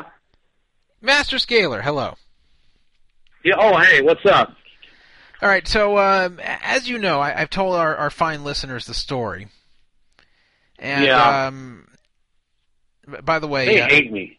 I, no, they don't hate you. They, I, I, 7272. No, everyone hates me. I'm just a big piece of shit. all right, well that's that's that's nice of you to say, but uh, And by the way, I'm surprised uh, Scott was on this show. I, I don't think he knew this was ever found out that he was even on the radio. But uh, that's fine. By, by the way, Ken, saying you're a piece of shit is not going to win any sympathy here. I know exactly what you're doing here, so don't don't try to get No. uh, don't try to degrade yourself so everyone feels bad for you here. I, I, give me the address. No, what's the street? Beverly and what? Eagle, right? Just put in the phone number and the address. Card. You Come. me that way, or you will get nothing. All right. Talk to me with respect. All right, I'm sorry. I hate when you do that. Give me the pen. Fucking ink everywhere. You fucking. All you have to do is give me the address. 310. What are you done? What have you done? Sorry. How are you treating me right now? Okay, I'm sorry. I'm just frustrated. What? Everything, life. How? I need a cell phone eventually. You, you do okay. So let, let me uh, let me get to what happened here. Eventually, So, that's- so so I told everybody what happened here. Ken, I need to hear from you. And I decided. See, I, I decided that I'm so sick of this. Memorize it. And I'm so sick of the uh, the. I need to write it down, Stephanie. If I don't write it down, there's gonna be a problem. Okay, Ken, just pay attention. I can't to me. memorize it. I'm on the radio. I cannot memorize. Tell tell Stephanie to wait. Okay, that's fine. Go on, sir. Okay, so I decided I'm done with with uh, bit being like extremely slow paid here, and, and I'm just gonna. Okay, I have to do it faster. I'm just gonna. I'm just, I'm, just, I have to do it I'm just gonna forget the whole Coachella thing because you promised me this was not going to happen. This has happened. However, I said I will give one more chance if, at the very least, I can get something positive out of this and at least make an entertaining segment on radio out of this. That- that'd be Okay, what only- can I do to make your the- the show only- even better than it already is? The only the only positive that can come out of this would be if I'm the phone. if Stephanie, the he's trying. Stephanie, it's just it's two Give minutes. me my phone. My Hold phone. on, why does she need the phone? phone. Why does she need the phone? Why is. Stephanie ruining My this? phone. Stephanie, why are you ruining this? You there, Ken? Yeah, I'm here. She's sending a text. Crazy. All right. So listen. Okay, I, I'm gonna have to take care of Genevieve. Okay. Genevieve, what does she have to do with this? Leave my mom out of it, you creep. I already told you I would. You're so fucking creepy. What and bizarre. What is your obsession with talking to my mom? It's weird. Delete her number. It's not appropriate. Okay, we'll talk about Genevieve later. I'm gonna hang up the phone and call her mom. Okay. Wait, hell no, no. I am. I am. I'm gonna call her Call mom. call her mom after Why? this phone call. Goodbye. Wow, I don't want to hang up. Then get your own phone. Todd. Stephanie, you can you can call Genevieve's mom or whatever after this phone call's over. Please, I'll do whatever you want. I did you. Okay. So so Okay. so Ken, Yes, sir. I want to hear about these fat girl clubs. So. And th- this is not just because you're going to tell me all this. This is not to say that this should continue, and I, I'm going to need to be paid. No, I, much, I actually, it's not going to continue because I decided to stop going. But go on. I need to be paid much much faster immediately. But um, how many times did you go to these fat girl clubs in the past uh, four weeks? Actually, the last two weeks I didn't go at all. The three weeks before the two weeks I went three weeks in a row. Now, did you go both on Friday and Saturday? Uh, one of them I went Saturday. The rest I just went on Friday. I didn't like the Saturday one as much. How come you said last night you went both Friday and Saturday? Oh, the first time I went Friday and Saturday, and then I just went Friday. Okay, so where was all the money going? Were, were you spending it on drinks? At the most for drinks, I'll spend like maybe thirty dollars. I think I was just going crazy on food and depression. When I get really depressed, I want to just go so crazy with burgers. It's like my heroin. No, I said I don't believe you. You. You can't buy that many burgers to spend that much money. See, I don't believe. I think that just sounds like it's a. See, you say, "Oh, I was depressed. I was eating," and then you want everyone to feel sorry for you. You want me to feel sorry for you, but that's not what happened. You told me the truth last night that you wasted the money at these fat girl clubs, and now you're changing the story. See, I don't like I that. did. I did spend I spent some money on drinks. The cover wasn't really that much, and then food, and then just nothing else really important. You know, So, so how much were you spending on drinks, honestly, per night there? Maybe forty dollars. You don't get much for forty dollars at these places. I think a drink's what about ten bucks? Y- You told me you were going crazy buying drinks. If you bought four, that wouldn't be going crazy. Yeah, I mean, you know, forty, fifty dollars is It a doesn't lot of sound money like it me. doesn't sound like you're telling me the truth here. No, I am telling the truth. And then one night I got a motel. You just told me earlier in email today I did not get a motel. So now you now you're back to the motel. It's sixty-five dollar motel on like in South Central LA. Okay, but you you understand? I got an email from you earlier saying there was no motel. Here here's your words. I did not get a motel wasn't a room. motel. You wrote I did not get a motel room. a Why, mo- why would you write that to me if Because you actually? because I'm ashamed that I got a motel room of a really fat, nasty hoe. Okay, what did the fat a hoe like a hooker. what what did what did the fat nasty Maria Ho look like? I think she was like Samoan and Italian and shit. Like, you know, like those moles in people's face with the hair going out of it. I can, can I can I talk to Mark? Stephanie, well, We're- we're in the middle of no, this. he's number one. Oh God! But you can call him short. You can call Mark shortly. I promise you, I'll do. I'll make it up if you wait a few minutes for Mark. Really? Okay, so so so describe this this uh, this large woman. Go ahead. Ken.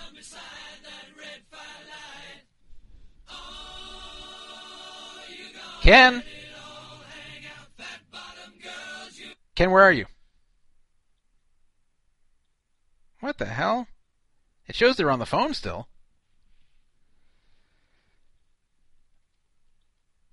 Jeez.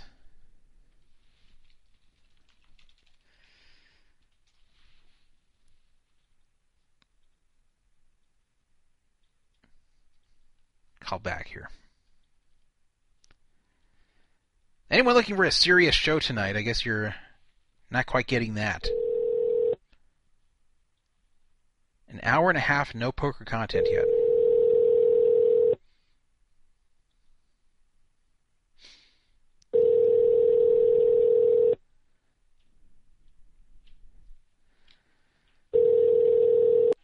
I, I guess Stephanie uh, took a call from someone, probably this guy she's seeing named Mark.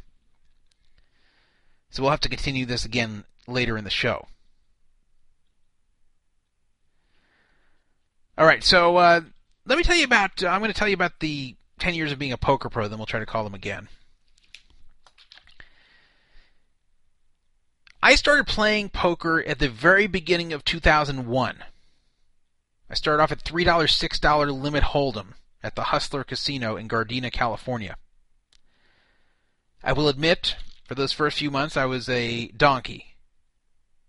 I wasn't as bad as some others in the game, but I, I definitely was not a good player by any stretch of the imagination. Despite the fact that I had read the book Winning Low Limit Hold'em by Lee Jones, I, I, I kind of had to learn for myself.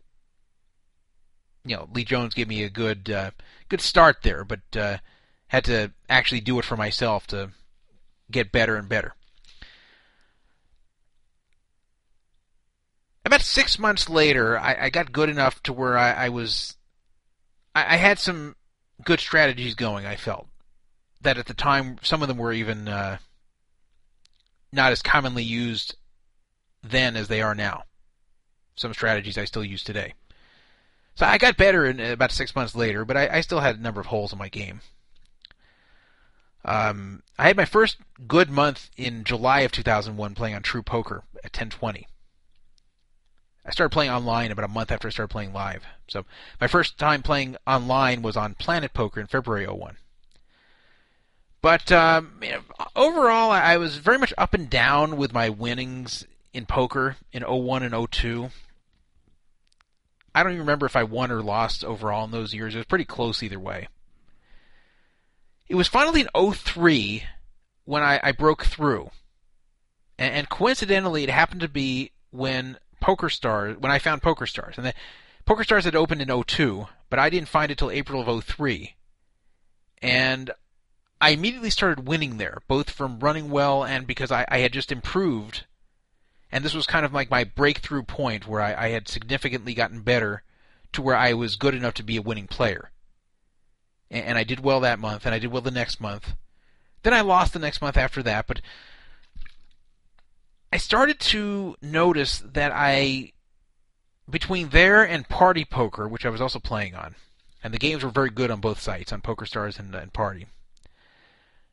I started to notice that I, seemed like I was consistently winning. It, it didn't look like I was just a donk running hot. It looked like I was playing enough hands to where I was probably an actual winning player, and I was playing definitely high enough to support myself, playing 3060. It's 3060 online too, which plays much bigger than 3060 live. So I was looking at my win rate, and I'm saying, you know what? If this continues, I will make far more playing poker than I do in my job. And at the time, I was kind of unhappy at my job. I won't get into the reasons why, but I, I was getting ready to leave there anyway. Even if there was no poker, I probably would have quit there very soon and gone to a different job. Or at least I would have tried to find one. The, the economy for the industry I was in was not very good at that point. But uh, the thing was, I wasn't leaving a job that I was in love with anyway. I was leaving a job I'd probably be leaving soon for greener pastures no matter what happened.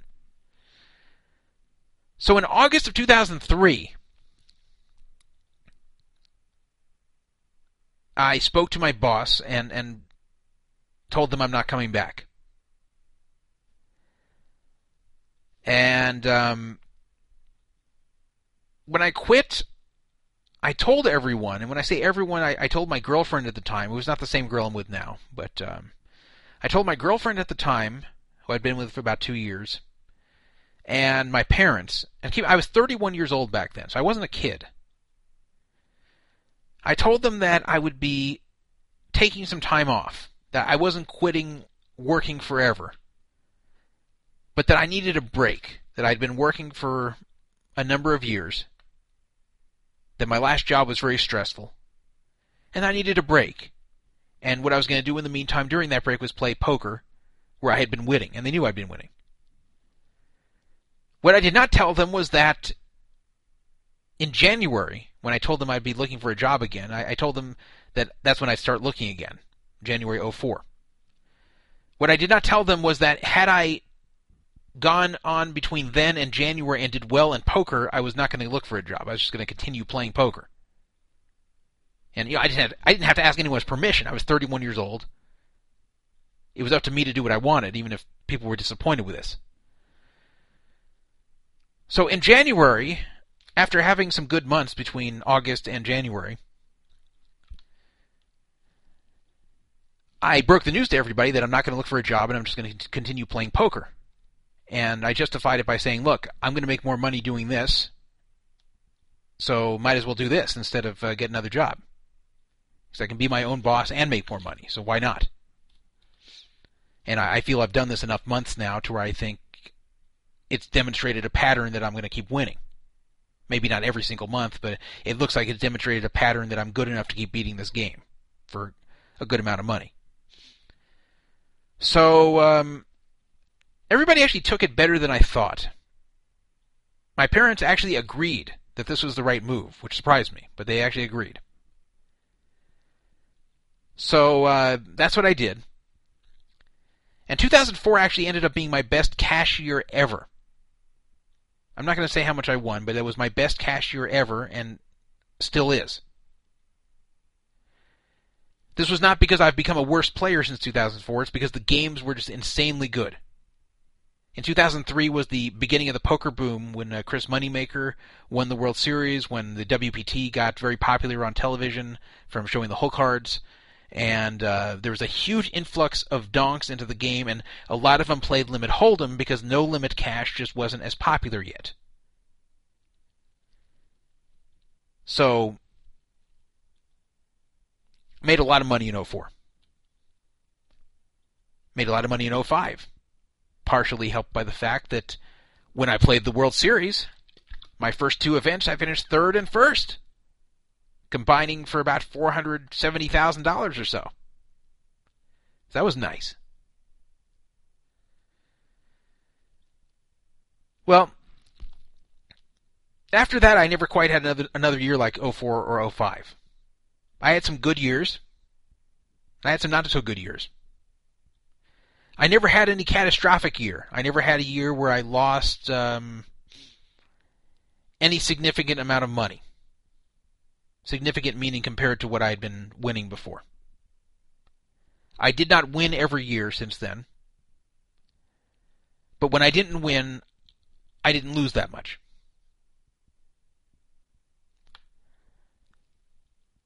And then we know Black Friday hit, and then it all got a lot tougher to play poker as an American. And then we are today, 10 years later, to where online poker is pretty much dead if you're an American, unless you want to play on one of those uh, legalized sites, which right now there's only one, Ultimate Poker. And I still play live sometimes, but you know now I have a, a young child, and I, I just don't have that much time to go do that. I actually played live a few days ago, though. And the games are tougher than they used to be. And they play lower than they used to be. The same people who played 200, 400 in 2005 are now playing 40, 80. And I'm talking about limit. But even no limit, you know, the, everyone stepped down, it seems, except for a few nosebleed players.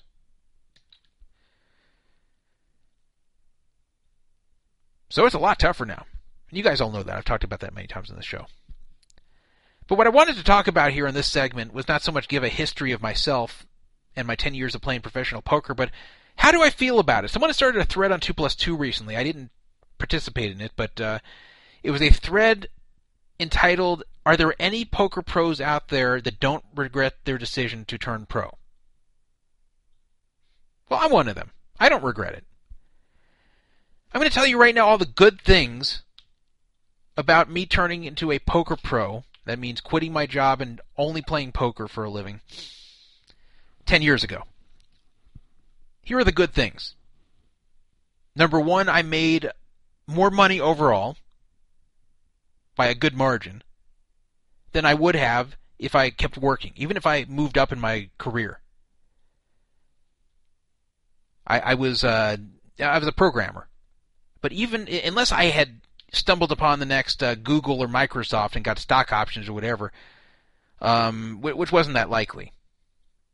Just as a programmer, there, there was no way I would have made as much money as I did for the past 10 years playing poker. So I made more money. I had no boss, I had my own schedule. Could sleep as late as I wanted. Didn't have any fights with the boss or wasn't given crappy work I didn't want to do, and you know all the, all the usual office drama. I didn't have any of that. Didn't have to ask anyone for vacation time. I could play as much or as little as I wanted. There were many, many good things about the past 10 years being a poker pro. So I made money. I held on to the money. And that, that's one of the hardest things to do as a poker pro is to actually hold on to what you win. I don't even know if I want to take this call. Hey, I'm going to call you back. I'm in the middle of a segment here. So, I'm I just I'm just not in the mood for it right now.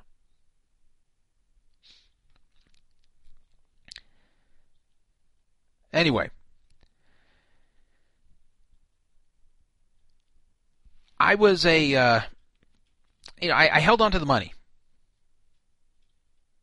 and uh, that that's very hard to do without a lot of discipline.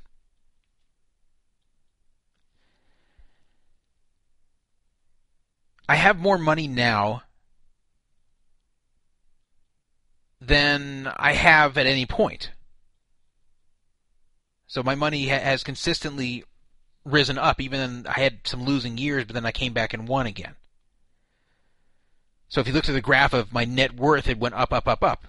It never went up as sharply as it did in 04 and 05, but it went up. And uh, you know, I was I was careful not to overdo it. I didn't shoot off my bankroll. I, I kept within the proper limits. I would move down if things weren't working out where I moved up to. I did a lot of things right in poker. A lot of things right that many people wish they did. A lot of people who won a lot of money in poker at one point, a lot of people who won a lot more than me at one point, are sitting there broke right now, and they look at people like me and say, wow, I wish I could be like that guy. That's the good. That's the part I'm proud of. I'm also proud of the fact that I've been a vocal anti cheating advocate.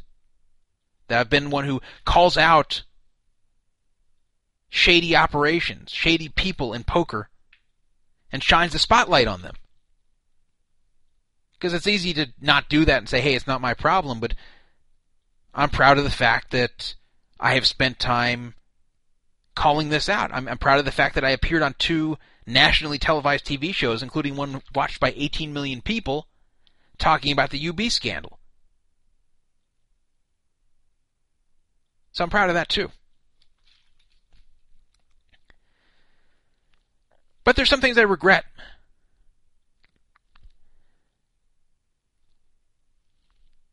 Even though I made some good money during these years, I could have made more if I just stopped for a second and looked around and saw what people were doing to make money and that I could have done the same thing. Now, in some ways, I did things that were very smart. For example, I didn't spend all my time on the mainstream sites like PokerStars and Full Tilt.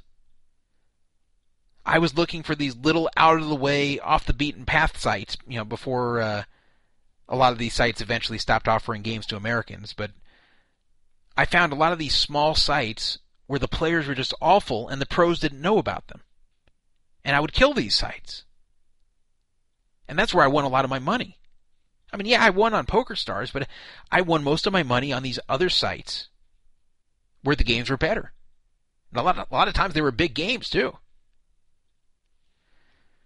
So I was smart to go off the beaten path to find those, but at the same time, there were things right in front of my face that I didn't do.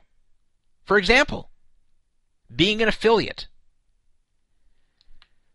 I saw and knew about all these people who were offering rakeback. They were affiliates for existing poker sites. There were so many poker sites out there offering affiliate deals, and these people were the middlemen who would sign people up and then get a piece of their rake. And you know, I totally had the means to become an affiliate. I had the programming skill to make my own site. I, I could have hired someone to do the SEO tricks. I'm not very good at those, but I, I could have done the SEO tricks to get myself uh, higher in Google. I could have signed up my friends who were grinding big time and you know maybe even given them a little backdoor secret rakeback or whatever to get them to go with me. I could have gotten a piece of their action. I could have made a lot of money as an affiliate. I mean, I know people who just made bank on the affiliate without even playing a hand of poker. And it was right in front of my face, and I never, never did it. When I was with Donkdown, we were like kind of an affiliate of an affiliate, but that never made much money at all. I regret not becoming an affiliate. Now it's too late, but I, I, regret not becoming an affiliate when it was easy to be one and easy to make a fortune doing it. You know, in the very early days of being an affiliate, you actually got to keep everyone's rake back. You didn't have to give them any rake back. You would just sign people up and they would give you like 35% of whatever they raked. I mean, you just be making a fortune. And I was there. I saw it happening and I didn't do it. And I don't know why. I also regret not playing tournaments more when tournaments are really good and really easy to make money at. Nowadays, there's a lot of good players in tournaments. Nowadays, yes, you find donks, yes, you find recreational players that are at your table at the World Series, but there's a lot of damn good players you're up against. Back in 2005, tournaments were a hell of a lot easier. But I just didn't like them. I, I said, I'm not a tournament guy. So not only didn't I play many tournaments, but even when I started to play some more in 06 and 07, I didn't take them seriously enough. I, I didn't study them enough. I, I didn't study proper tournament strategy. I said, ah, You know, I'll take a shot at this, I'll take a shot at that, but I, I didn't really. I shouldn't say I didn't know what I was doing, but I, I, I could have been a lot better if I just made an effort to learn proper tournament strategy back then. And by the time I learned a lot more about it, the games were a lot harder. It feels funny to hear from someone who won so much in his first two tournaments by somewhat luckboxing the whole thing, complaining about his lack of success in tournaments. But I kind of feel that way. I kind of feel like I could have won a lot more. And unlike a lot of these other guys who won millions in tournaments in the heyday of them, I would not have chunked it off. I would have kept it, and I'd have it still in my bank account right now or invested somewhere. Uh, here is a, I, I believe someone who wants to be a co-host. Uh, Beer and Poker, hello. How's it going, Druff? Hi, I, I hate to say this, but uh, even though we're on Skype, which is a, a very clear connection typically, uh, your mic does not sound very good. Now, do you have a headset on? Uh, yeah, let me try to adjust it. Let me know. Uh, sound better like this? Yeah, it does. Thank you. Okay. All right, very good. So you've never co-hosted. I know you've called into the show before, but I'm happy to have you tonight. I'm I'm always happy to have a co-host, and uh, I, I know you're a, a very active uh, poster on the site, and I appreciate that as well. You you make a lot of good posts here, and uh, so yeah, happy to have you on here. And I, as you heard, I was just uh, discussing my 10 years of being a poker pro and some things I regret. And you know, I mentioned the affiliates, I mentioned the tournaments that I, I just didn't play enough of until they became too hard. And uh, I'll tell you something else I regret. I started feeling like because I was a big winner at Limit Hold'em, that that just automatically meant that I could just beat any game with any lineup. Now, I wasn't foolhardy enough to go sit down with the top heads up players and play them 500, 1000. I, I wasn't that stupid. But I did play a number of games in Commerce at 400, 800, 300, 600, 500, 1000 where the lineups were tough, where it'd be like eight really good players and one fish. And a lot of times I, I just didn't do well in those games, and I, I lost in those games. I wasted a lot of time and energy in those games when I should have said screw it. I, I should I should have gone more after the the low hanging fruit, since I was really just trying to make money here, and and not uh, go around for bragging rights or whatever. I, I shouldn't have worried about these big games at Commerce, which were just all in all very tough, and, and were so stressful. I mean, you, you sit down, and sometimes by by the time two orbits have passed, you've lost more than ten grand.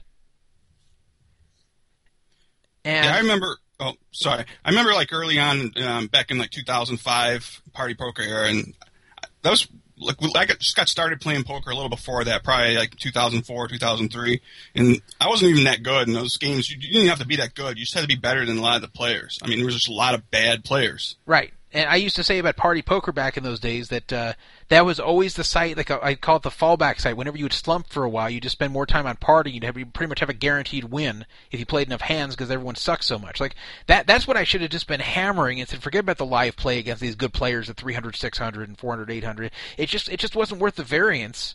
And and at one point I ran bad there and and you know lost. Uh, and when I say I lost a lot of money, I, I don't mean I lost hundreds of thousands of dollars, but I I, I would lose. I once had a session there where I lost 82 grand, and I just felt the worst ever. Like I just like, oh my god, I lost 82 grand in one day. And, and then I also played a tough online game one time where I lost 90 grand in one day. Those are my two worst days ever. And I look back at it now and I go, that was just too much. I mean, if you're going to play in a great game and lose 90k, fine. If you can, if you can afford it, which I could, but uh, um, it, these games weren't that good. There was no reason for me to lose 90k or 82k. It just and the 90k was online. The the 82k was um, you know live, but I played at too many games that were marginal. I, I should have just said I'm only going to play if these are just excellent games if they're really big. Otherwise, stick to lower. I don't care if there's a 300, 600 running. If the 100, 200 is a much better game, that's where I'm going to play. And yeah, it, it's tough. Like if you, I mean, I played in some games too when I thought I probably wasn't, uh, you know, a, a, big favorite or was favorite enough. You know, there was a lot of tougher players in the games, and those games weren't really that good. But sometimes it's just a competitive nature, and you want to continue to play. Yeah. Yeah, that's what, so. I regret that because I, I did throw away some money that way, both in two ways. One, one from losing, and two from uh, not spending the time playing where I was going to win for sure. and, uh, and so I regret that. I wish I stayed away from those type of games and played a lot more where it, it would have been a shock if I didn't win. So that that's another thing I regret from the past of, of the 10 years in poker. Um, another thing I regret. This goes back to the tournament thing.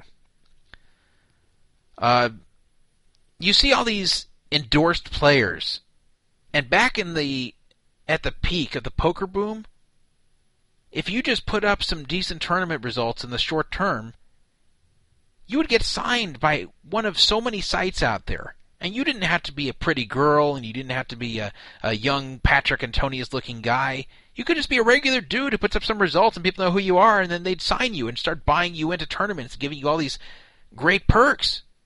I could have been one of these people, but there were two things I did that made it tough for me to be one of those people.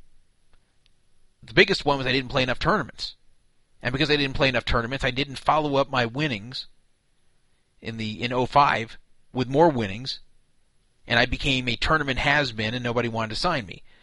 Number two was getting involved with Never Win Poker. And you say, what? How can I regret that? Because if I didn't get involved with Never Win Poker, this show wouldn't exist, and most of you would not know me, and and and I, you know this community wouldn't exist. And I, I this community is something that I see as a very positive thing. I, I really enjoy this community, and that's why I do this show every week.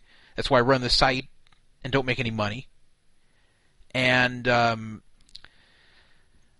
so I'm not regretting that part, but I got because of all the filth on Never Win Poker. Um, that definitely reflected poorly upon me, and made it uh, harder for places to justify signing me. And I know this for a fact. And you know, had I owned a piece of Never Win Poker, fine.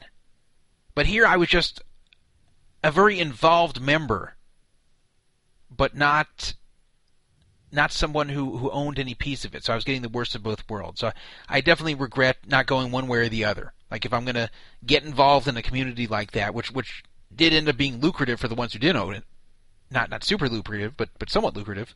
Uh, at least own it.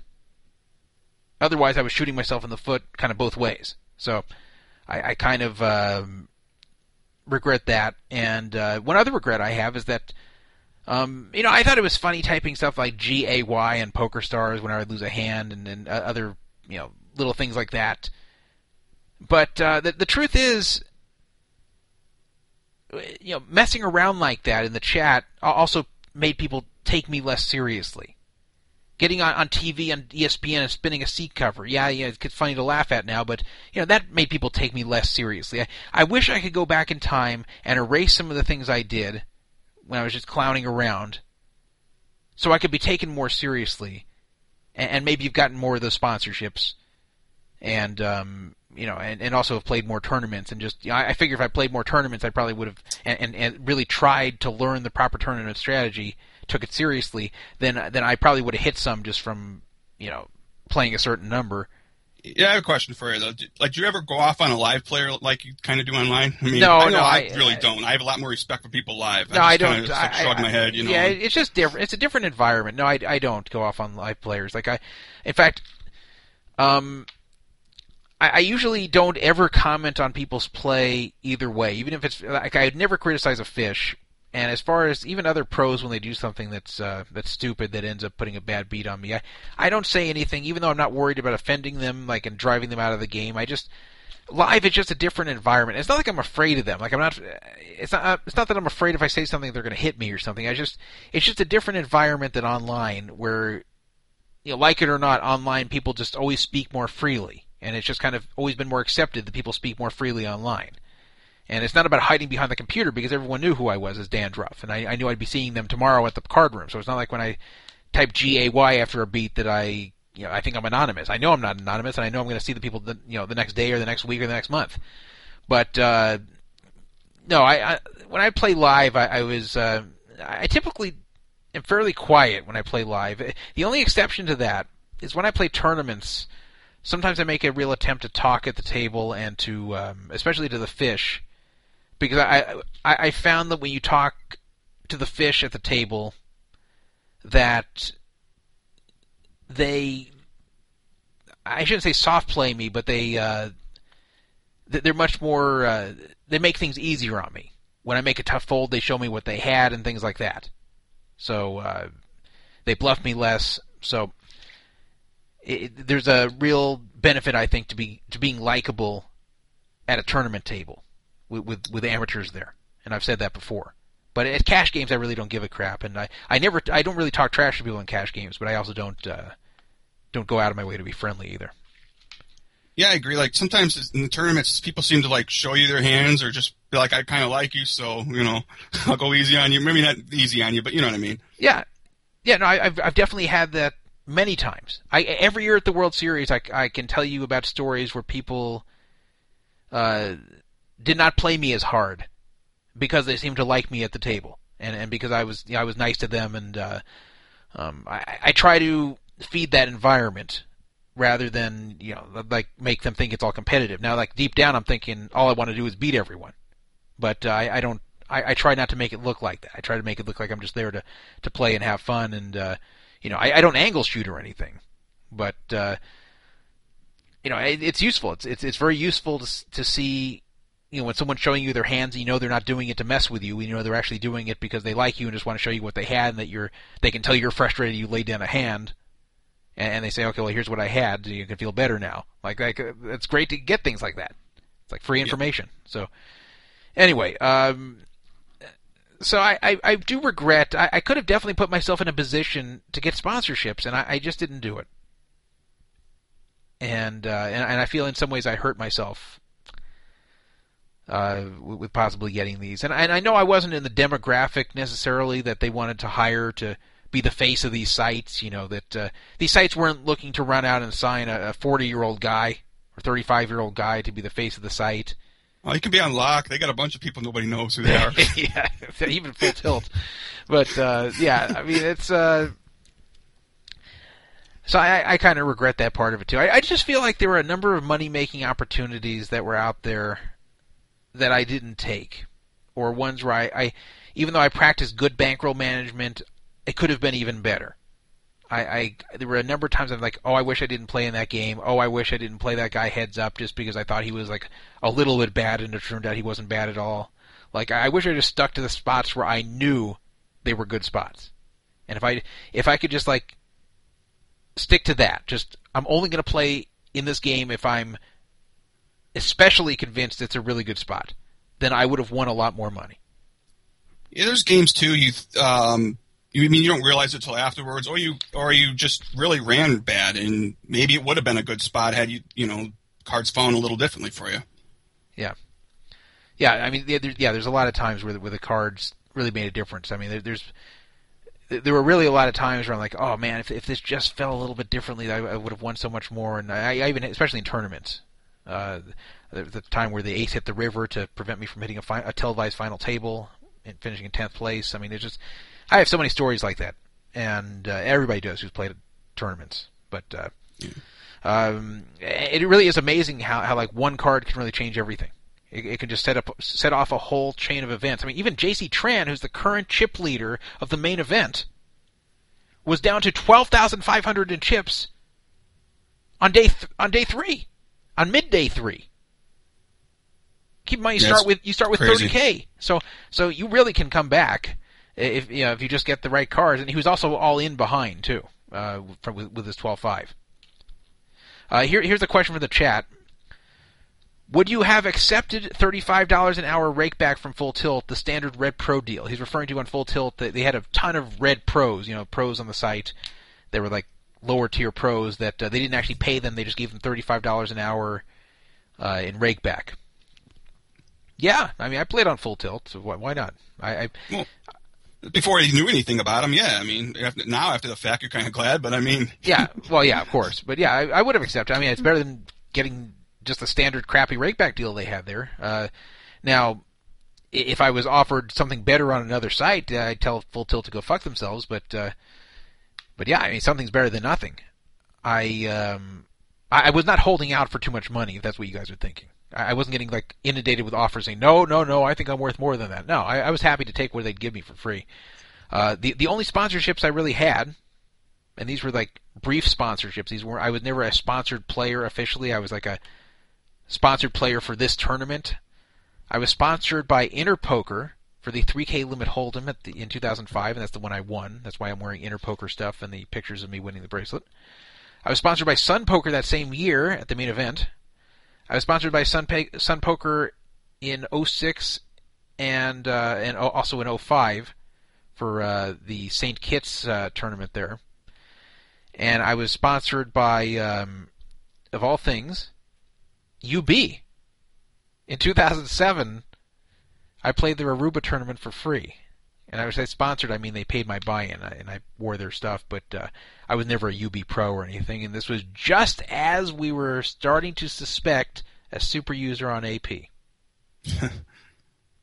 In fact, I, I talked about maybe confronting some of the people at UB in Aruba, but I was afraid to do it because of one Natalee Holloway. And I said, you know what? We're in a foreign country. UB has a lot of influence over here.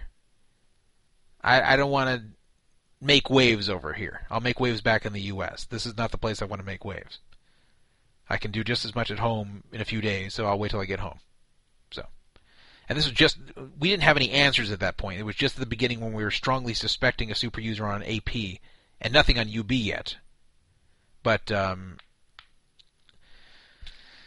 anyway, that that that uh, that that was the history of, of sites buying me into tournaments. But that's other than that, I played for myself, and um, you know, aside from the last few years when people on Poker Fraud Alert and before that Donk Down uh, bought pieces of me, members bought pieces of me. So, um, someone asked, would you have accepted the same as Prahlad to back up UB? No, I wouldn't have accepted anything to back up UB. I, I, I you know, if you guys know me, you know I'm serious when I say that I don't care what they would have paid me. I would not have come out and lied for them. I would not have come out and said, "Oh, everything's fine, go play on UB" when it's not. I would love to know what he made. I heard it was a lot of money. That's all I heard. Yeah, it, it had to be. And, and uh, what people don't realize is that he probably took the money because he needed it. Because he took this UB job just as he went on a big downswing on PokerStars. He lost like 800k straight on PokerStars. And right then he took the UB job. And you have to understand about Prahlad, this was a very, very principled guy. I didn't agree with his politics. He was a very liberal guy, and you know I'm not liberal, but this guy was was very, very principled and very, very into what he believed and super anti-corporate. So much that he said, "I'm not going to ever wear any gear for any online poker sites because I'm not going to sell out to any corporate interest." And I said, "All right. I, I respect that." And then, of all things, he sells out to the worst corporation there is. I still remember the first time they, you know, he, they announced it and they put that video. I just like shook my head, like I'm just, just like really, you know. I mean, Yeah, just, I just couldn't believe he did it. Yeah, I'm gonna get this. I, I love that video actually. That's uh, The new UB. yeah. This this is. Let me get to this. Where is it? Here we are. This is hilarious.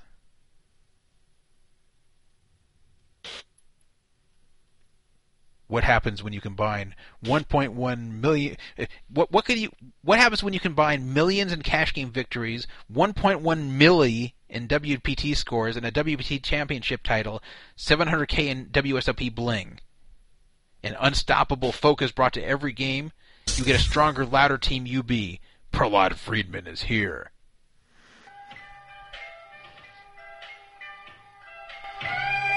And then they show they show like a computer monitor of him on his computer. It's like you're watching him on a computer monitor, but then it's him staring at his computer monitor, and he's like jamming to music here.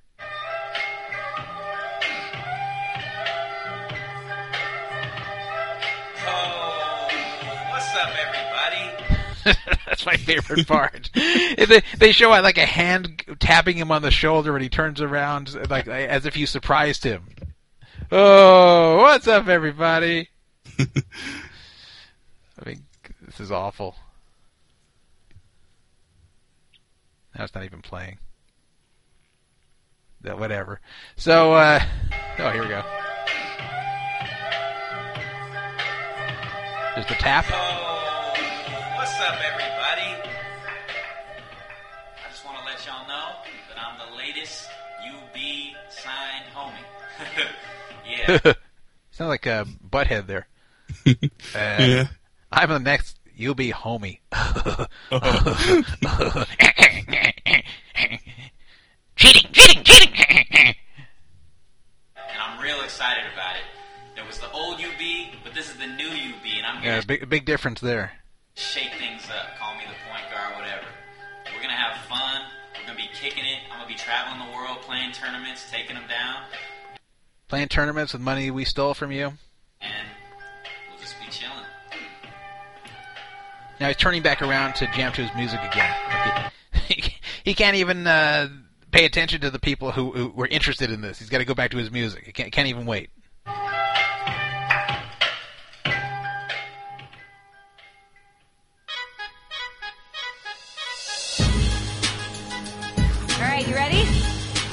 Start the clock when you hit your first free throw. You have 60 seconds. Uh, some stupid basketball thing he did. All right, so yeah, I, I never get tired of that video though. So anyway, that's uh, that's how I felt about my ten years in poker. I, I wouldn't I wouldn't go back and change the fact that I went pro in poker. I don't wish I stayed at my job or stayed on that same career path. It has been nice not having a boss and waking up when I want, at least until I had a kid. Now I can't wake up when I want anymore. But um, you know, I, I feel now a little bit like now I kind of am forced on a schedule, on a work schedule, because Benjamin's mother works. So if I want to do anything with her, it's got to be around her work schedule. So sometimes I think, oh, you know, maybe I might as well just have a job because she has a job. But then when it comes to getting up early in the morning, I say, eh, I'm glad I don't have a job. So, what am I going to do for the next 10 years? Well, I, I really, really hope that online poker comes back in a federal or pseudo federal sort of way. Um, when I say pseudo federal, I mean where the states cooperate with one another and we get a lot of states in on it, where it's not just Nevada and New Jersey, but California and New York and maybe Texas or maybe you know Illinois, a number of big states that get together to where even if we have some holdouts like Utah and Hawaii that don't want to do it, and those are two very notoriously anti-gambling states. Um, if you get the big population areas of the country that opt into this, we're going to have a lot of fish back online. We will have a lot of fish. There's still a lot of fish left in the game. We just don't have a lot of fish right now that are willing to go through all the hassles to play on current U.S. online poker sites, and for good reason. So, I think there's a lot of potential for poker to make a big comeback. And even though we have a lot more good players now out there than we used to, than we used to, then it's going to be it's going to be much tougher because you're going to have always a few good players at the table. But Yeah, I agree. Like, there's a lot of fish out there still, and there will be a, a whole new breed of fish that come into the games. I can just imagine how they'll be once you start advertising. You know, if they can st- get back on TV and start advertising the big sites again. If there's, you know, assuming that we get in a lot of states, and um, I'm like, I've talked to some people that they don't even realize that you could still play on some of these sites, but I don't know whether they play or not. But um, Yeah. So we, I I think, future the future is soon for legalized online poker that covers a lot of states. When I say soon, you know, maybe not in the next year, but fairly soon, to where it's something I feel I can still wait for. Now, if that somehow fails, if it either doesn't happen or it happens and it just isn't very good, then I'll, I'll have to do something else. Right now, I can afford to wait, but um, you know, if it stayed like this, I, I would get out of poker because it, or I'd play occasionally. I did say a few weeks ago that I might quit tournaments because of all the stress it put on me, and I, I, I don't know if I'm going to be back next year at the World Series or not. But uh, if I am, I'll, I'll be coming back with a, a different attitude about the whole thing. Or at least I'll try, so I don't have the same effect as what happened when I busted the main event just barely short of the money. yeah, it's it's just too soon after. It's I mean, Yeah, it, is still it is still too soon. it's, it'll be too soon for a couple months, but maybe when it comes World Series poker time, you'll feel it again. Maybe. Yeah, and and I actually played live poker for the first time since the World Series. Um, on Sunday. But you know, and, and I, I felt like I normally did. Like I wasn't um, I wasn't traumatized by the World Series or anything. I could play my normal poker game. And it wasn't a tournament; it was cash. But uh, you know, I felt fine there, and I and I actually won. So, um, I, so I'm still going to play poker for sure. It's a matter of uh, you know, will I come back to the World Series? But uh, I, I'm just waiting to see what happens, and, and I'm hoping we can have a second poker boom, and I, I'll have years I can talk about ten years from now that were part of the second poker boom that were very good to me. I think the boom could even be bigger if if you can get it on some kind of a federal bill. I doubt that. I mean, I don't know. That's a long ways away, probably. I mean, you have to get. I think several states will happen, and then maybe a federal bill, possibly. But Well, I'll tell you why I don't think it will be. Is I, I've always made this statement that having an absence of good players at your table is more important than having the presence of bad players. And so, what I'm afraid will happen is even if we have some great, uh, a great influx of recreational players who are not very good, even a, an influx of terrible players, it's going to be hard to get these games where you don't have a number of pros at your table. Everyone's going to hear about these games wherever they are. They're all going to show up, and and I think it'll be then a matter of maybe you can sometimes catch the games at four in the morning when no one's around, and, and you know get in a fluke game with without any uh, good players. But it's going to be a lot harder than the old days to be in games where there aren't good players. But but at the same time, a lot of the money I won in 04 and 05 had a lot of good players at the table, but there were just some absolutely horrendous donks who were just giving away free money, and eventually you're going to win it. So you, you really just need a lot of the, you know a lot of new recreational players come in because the mon- just the money just flows up. Um, you know their money and just goes right goes right up to better players. yeah, The, the money that they bring in. So yeah, we definitely we need enough recreational players to feed all the current pros, and if we don't, then the current pros start eating each other, and we don't want that. So that's uh, that's what we need, and, and so you know that that's the future. I hope for online poker for me, and that's that's where I'll mainly be playing, especially being a father now, and that's that's what I hope happens. want to talk about uh, Vladimir Geshkenbein, who has been mentioned a number of times on this show. Finished 62nd in the main event. Stiffed the backers who originally bought him in, canceled the stake, and said, "Hey, I, I stole your money, so now the stake is canceled, and I'm going to go play on somebody else's money." So tough luck. Hopefully, I'll pay you back at some point. Well, surprisingly, he actually showed up on Poker Fraud Alert. I didn't even tell him that this was going on here. But he showed up on Poker Fraud Alert and made a post, and this is his only post. He has not posted again on the site. But this is what he wrote.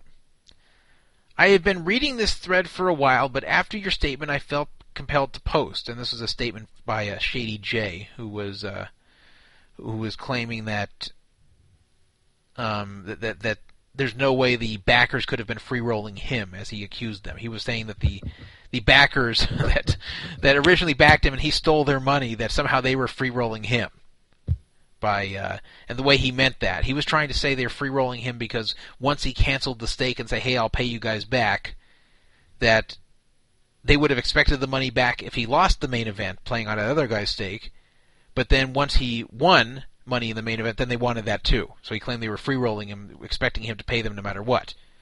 Um, I, I think that's ridiculous because uh, if you cancel a stake you have to give everyone the money back immediately. You can't just uh, say hey sorry I stole your money. Maybe I'll pay you sometime.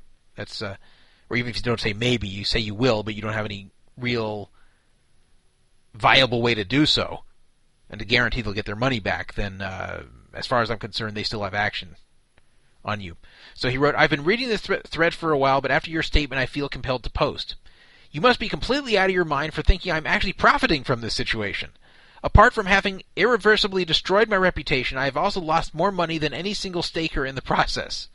So he, he's claiming that, that he lost more money than everybody who staked him, so therefore it's it's actually the worst for him. Well, yeah, but you lost your money in a way that um, you know, you had control of. They lost money because you stole it from them.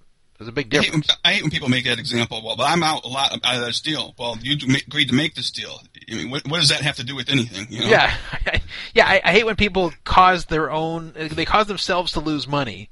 Then they lose some of your money in the process that they should not have lost. And they say, "Well, hey, I'm worse off than you are.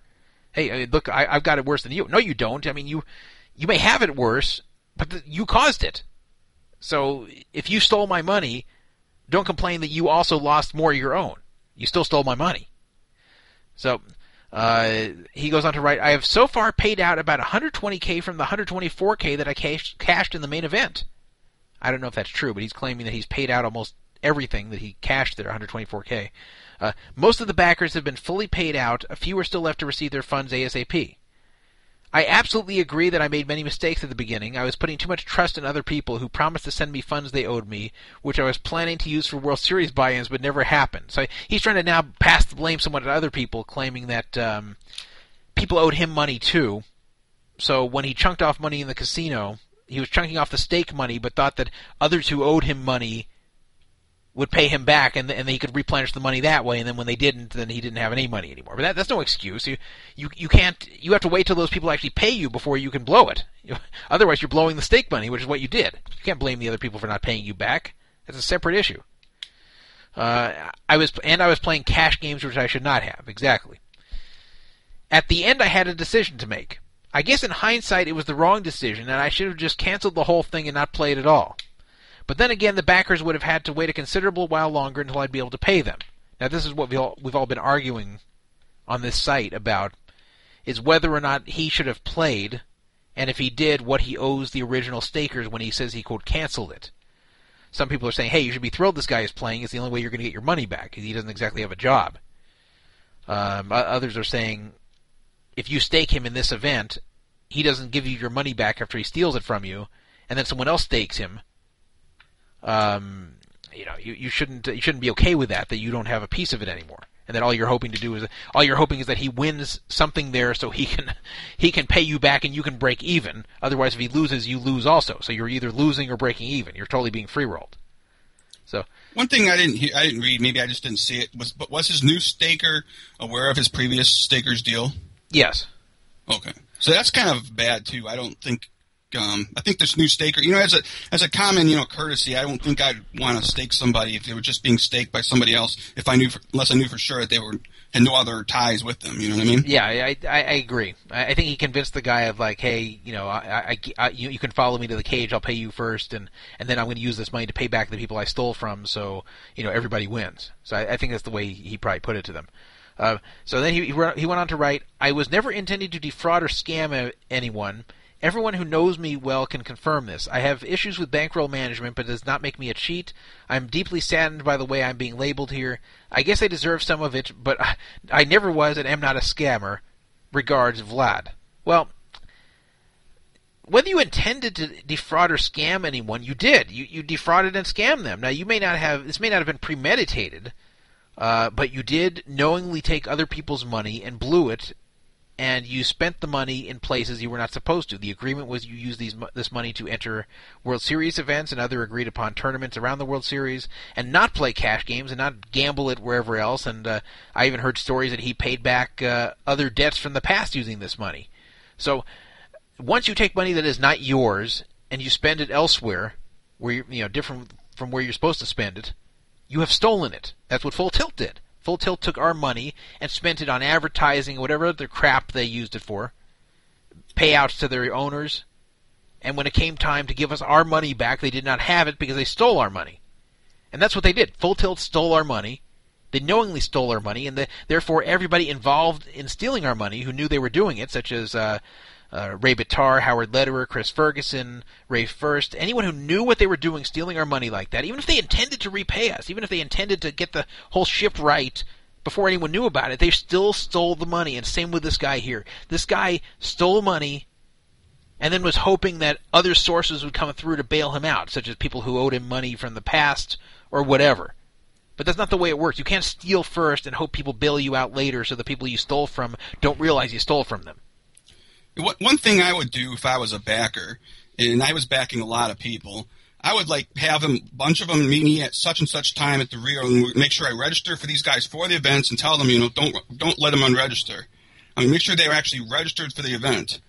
I, So I they don't agree. have the money in their pocket because sometimes when they have that money in their pocket, they're going to walk and play uh, a cash game and pit games. Yeah, you bring up a good point, and uh, the problem these people couldn't do it because most of them were not physically at the World Series. But um, this underscores the danger of just handing people money and saying, "Okay, go take this to play these tournaments. We're not around to supervise you, but just go do it. We we, we have no reason to to trust you that you're not going to steal our money, but go do it."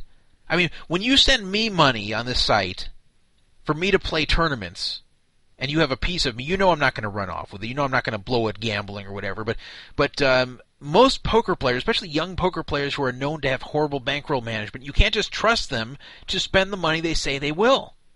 So with those type of guys, you either don't stake them, or you have to be in a situation where you can verify that every penny you give them goes into the place it does, and that you don't give it to them unless they walk up with you and and register for the tournament. So Yeah, I agree. anyway, uh, before we go on, uh, I mean, I don't have much more to say about this. I, I just gave my reaction. I, I think it's good he responded on our site, but uh, it doesn't change my opinion over what he did. And um, you know, he has destroyed his reputation. If he really has paid out 120,000 of the 124 he cashed, great. I, I hope he did. That would mean that um, you know he can't invent money where it doesn't exist. Uh, he can't pay people four hundred thousand if he only has one twenty four. But if he really paid one twenty of the one twenty four out to people, that's a good start. But um, the the way he handled it the whole way and the way he was uh, telling them the best they're going to do is break even, I thought was pretty bad. I, I obviously he couldn't afford to give everybody their original deal because he just wouldn't have he wouldn't have enough money. He have, he would have sold more than hundred percent of himself but uh, give them something for, for winning here. If he's going to steal their money and then cancel the stake, and they have no guarantee they're going to get their money back. At that point, One of, the, one of the things, like you would think his reputation would really be hurt by this, but sometimes it's not. Sometimes some of these guys still find a way to get staked later on in, in the Oh, yeah. next year. or So yeah, they do. That's the thing. You, I mean, Chino Rheem still gets staked. They, it seems like you can always get staked as long as you're known as a good player, which this guy is. So, so all these greedy idiots in the poker community say, "Well, as long as I keep close watch on him, all right, I'll stake him. I'm just going to keep close tabs." And even if you do, even if you do keep close tabs on the guy, and you make money from him, I, I would think, I would hope everybody would have some sort of conscience for the community that they they cut these guys off and just don't give them positive reinforcement for doing things like this. But unfortunately, everybody's out for themselves, and all they see is dollar signs. They say, "Hey, if I stake this good player, and I just make sure to follow him as he plays, you know, physically follow him, physically go to the cage with him, and collect the money he promised me, then uh, you know, I have a good investment going." That it just, I just don't like that. It also kind of sucks that the one whoever stakes these guys last always has priority to the money, because they really shouldn't. They do, and there's nothing you can do about it because they wouldn't give these stakes in the first place. If they didn't have this priority, they'll say, "Hey, you know, I'm only going to do this if uh, I get the money first, and then the guy has to agree to it." But it just really sucks for the first people who stake them because they're really not any less worthy of the money. Anyway, before I uh, go on here with the next topic, I want to let everybody know that this radio show, Poker Fraud Alert Radio, is brought to you by StatClash. StatClash is a daily fantasy sports site where you can play fantasy sports for real money. You don't have to play a whole year, a whole month. You can go and play daily events in fantasy sports for real money. And the best part is it's easy to deposit and easy to cash out. There's no shady payment processors to deal with. There's no five month waits to cash out. Everything's quick because it's 100% legal in the United States, so there's no hiding behind all these processors that are pretending to process for other things. So if you think you're good at fantasy sports and you want to support this site, now this site doesn't make any money directly from you signing up with StatClash, but um, if you if you support StatClash, if you go on there and play, and then tell them you heard about it through Poker Fraud Alert, then they're much more likely to sponsor us again, and then this site won't lose money every month as it has been. So uh, I'm going to play the StatClash commercial once again. I, I really encourage everybody to go try it out, and they may even have some kind of free roll coming soon that uh, was mentioned to me in an email. So we'll see if that gets going also. But uh, either way, uh, go play StatClash. And so- someone's saying I get five dollars a month for the banner that's up on top. No, I wouldn't put a banner on top of my site for five bucks. I, I guarantee I'm getting more than five bucks. I, I I I wouldn't put something up like that unless it was uh, worthwhile to put up. But I'm also not getting rich off it. Let's just say that. So here's StatClash. Introducing StatClash.com, the newest daily fantasy sports site on the web. StatClash has got the most sports online, including football, basketball, baseball, hockey, and even soccer. Playing StatClash is easy. Join a contest, then pick real-life players for your fantasy team. StatClash offers all the fun of traditional fantasy sports without the season-long commitment. With detailed player stats, head-to-head play, and real-time scoring, you'll always be on top of the action. Play, win, and get paid. Invite your friends or play against users from around the globe. With free rolls, bonuses, and so many sports to choose from, getting started is easy at StatClash.com.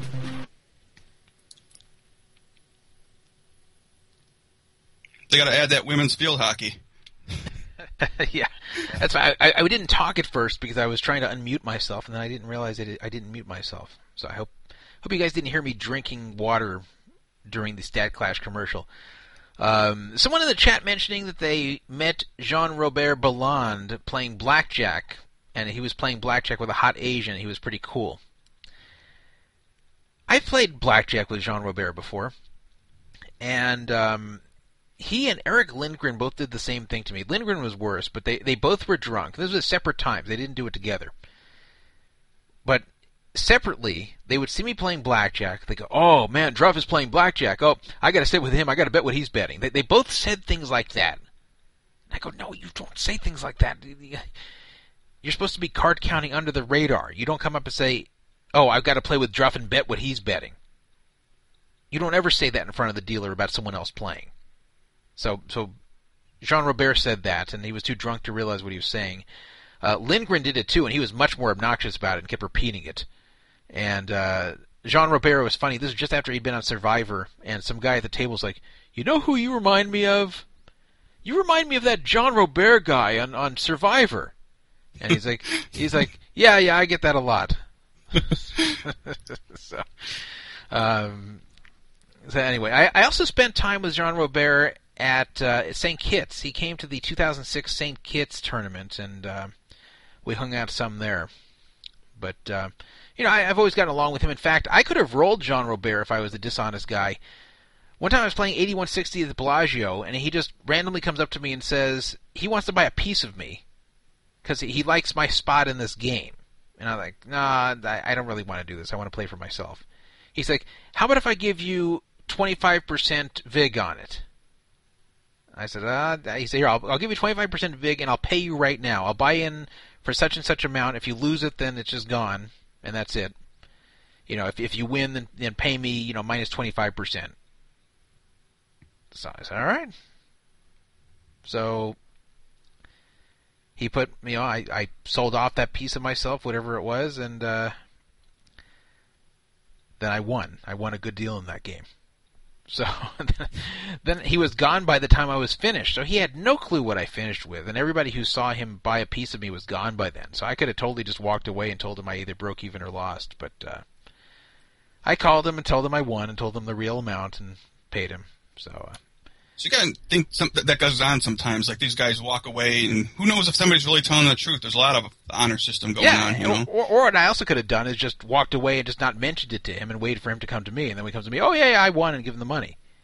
Like I could have pretended like I lost his phone number or something. He, he, you know, he, it's a good chance he would have never come up to me. But uh, you know, I, I, I wasn't going to cheat anyone here, even if I had the opportunity. But I, I definitely had the opportunity. There was there was zero chance he could have verified because even the people who saw me winning earlier left and were long gone by the time the game broke. And when, when the game broke, all the people who were left were like fish who were unknowns. So I, I totally could have rolled the guy if I wanted to. So those those are some uh, John Robert stories. I've told other ones before too, like from the Party Poker Cruise, but uh, maybe we'll have him on the show again sometime. You know, he's never been on this show. He was on Donkdown, but uh, you know, me and him have always gotten along. So he's like the type of person who I, I could get on here. Maybe. I mean, I know he's uh, he, he's tweeting pictures of hanging out with Ivey and clubs and stuff. So you know, he's very he's got a very busy social life for sure. So, uh, but he, I think he's the type if I just called and he answered, he would talk because um, you know me and him have always gotten along, and uh, he likes to talk anyway. So, moving on to our next topic here, I want to talk about lock poker again. Uh, they their forum on two plus two is frozen, where everything that has been posted there is still there, but you cannot post. Everything's locked there. The lock forum is locked. I don't like this. I appreciate that 2 plus 2 has not deleted the forum. Lock wants to see it deleted. Wa- Lock wants the whole thing wiped, and they only want their fail forum to continue, the one that uh, they heavily censor, and to where you're not even allowed to post there unless you're a, uh, a current raking player. But uh, I don't like the fact that it's frozen because people on 2 plus 2 go there. They see there's a locked forum. They want to read current information for what's going on. And once we get further and further away, people are going to go, oh, this is two months old. This doesn't matter anymore. And you say, well, maybe they won't keep it up for two months. Well, that's even worse. They remove it all. Or if they just move certain threads over to the general internet poker forum there, then the message will get lost. The great thing about the Lock Poker Forum on 2 plus 2 is that 2 plus 2 is the biggest poker forum, and Lock Poker had their own subforum there, so people would easily find it, and then they would read about everything going on, and everything on the Lock Forum was all about their different scams and lack of paying anyone and being broke and all their lies, and all you had to do was read a few threads there, and you'd realize not to deposit money unless you were a complete moron. Yeah, that was the funny thing. Lock Poker is paying two plus two so they can get all the people to come on there and bash Lock Poker. Yeah, and the funny- because because you know, deservingly so. I mean, Well, and the, the reason they did this, now the last few months they weren't paying them anything. The forum was being run for free because uh, they were actually paying for their ads, and the forum was like a throw-in. And Lock Poker figured that they're still okay with that, and still okay with their forum being used to trash them because the people that they're looking to get are the people who are just going to click on the ads and not really read the forum. Maybe like people who just like browse a few strategy forums or whatever and don't really read uh, read the site that closely. So they were thinking that the ads there are still worth a lot to bring new suckers in, and uh, that they're willing to put up with the necessary evil of the forum where everyone's bashing them. But then two plus two forced them to take down their ads, and then they weren't paying anything and the forum stayed up just to provide a service to the community to discuss all the problems there, which was good. So, uh, uh, unfortunately, it's frozen now, and you can still talk about lock in other places on the site, and people are talking about it. It's just not as prominent anymore. It's not as easy to find. In fact, one of the reasons I started this site is so people could go to an easy to find place where you can see about all the different scams and scandals going on in poker without having without having to sift through a lot of BS. So you can just see on one page like uh, all the scandals in the last few months and read about them in a condensed format. And, and I think in that way this site has been a success is that we've uh, really gotten up a lot of different stories up on the scam, scandals, and shadiness forum. And if you just read that forum, which doesn't take that long to read, you can really get up to date on everything going on without having to wade through just thousands of pages of BS on two plus two. So Yeah, speak, speaking a little bit of a Lock, Melanie Weisner, she hasn't even commented on that, has she? On her uh, whole. no, no, Melanie Weisner has not answered, uh, and it's very Hmm. clear she's guilty of what she's being accused, and that is um, selling lock poker funds at a profit. So, she, or start buying them up and then cashing out at a profit. So she would buy lock poker funds at seventy-five cents in the dollar back when they were uh, selling for like uh, I don't know sixty-five or sixty. She would buy them for seventy-five and then cash out with a priority cash out system and get it, get the money within a week at full value. So she was taking advantage of the fact that people were not able to get their money off lock and making money off of it. And she will not comment on it. There's a very, you know, there's a screenshot of a PM she sent someone back in March about this, and it's, it looks just about 100% he's guilty here. And, Just uh, some some lock pros say they had this expedited cash outs, and some say they no, I never had that. Well, actually, I don't know if I've heard too many of them say they did. Well, but a lot of them were saying that they didn't have this sort of thing. Yeah, and Melanie herself said that too. In fact, she told me this personally a few months ago. She actually had a discussion with me on Skype about the situation there. So uh, I, I think some of them were lying, and I think some of them probably just didn't have it. And um, Team MLG is actually hassling me in Skype, saying you delete stuff on your site, remove posts, etc. Sup about that double standard. Answer now on air. He's demanding, in all caps. I don't delete stuff on my site except for um, very infrequently. I'll delete some. Uh, I I hardly really delete anything here at all, and I don't ever delete any kind of real content. I'll delete crap occasionally. I'll delete some super blatant trolling that's just ruining the site, but I, I really delete very little. In fact, sometimes I'll move things over to the bathroom wall, which is kind of like our junk area of the site. But uh, I, I really delete very little, and I actually move very little too. I, I really don't do very much moderation on this site, and so I don't know what he's complaining about. Uh, and, and I definitely don't just like censor things that are unfavorable toward me. People criticize me all the time, and that stays up here. Um, also, speaking of lock, Intertops, which is a very respectable company. You know, I used to bet on Intertops back in the mid '90s. I used to bet on sports there, and they paid me then, and they, they're still paying. Intertops has been a very respectable site, and they're part of the Revolution Gaming Network, which Lock. I don't know if they own it or anymore or not. Uh, they claim to own it at one point. It's very confusing, but. Uh, Revolution and Lock are definitely having problems. Intertops is on that network, and the rumor is that uh, Lock is just basically not paying any of the skins. The reason Lock would ever owe Intertops money is that since they play on the same network, if at the end of every month, if Intertops players overall beat the Lock players, then Lock has to pay Intertops so Intertops can pay these players. If, that's a process known as reconciliation. If Lock fails to make reconciliation, meaning they don't pay, then Intertops has to pay these players out of their own pockets until they get the money from Lock. So that's what Intertops has been doing, and being a reputable company, even though Lock has not paid them in ages, even though they have not gotten the money from Revolution, it's you know, I also just all of Revolution, you know, the network itself.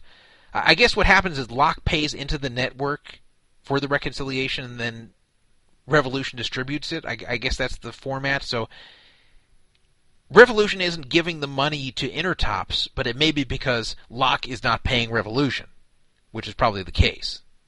Yeah, Intertops probably just has a lot of money because they've been around so long. Yeah. They're- that's why they can dig into their pocket. Right. That's why they're able to do that. That that is yes. They they're, they've been around forever and they they they do have a lot of money. But but finally they got tired of the bleeding and and they finally said, we're done with this. But but they're not leaving the network. They're not leaving the network for the same reason that if you've got a friend who owes you a fortune, you don't say to that friend, "Hey, you know what? You're a piece of shit. F you. I never want to talk to you again."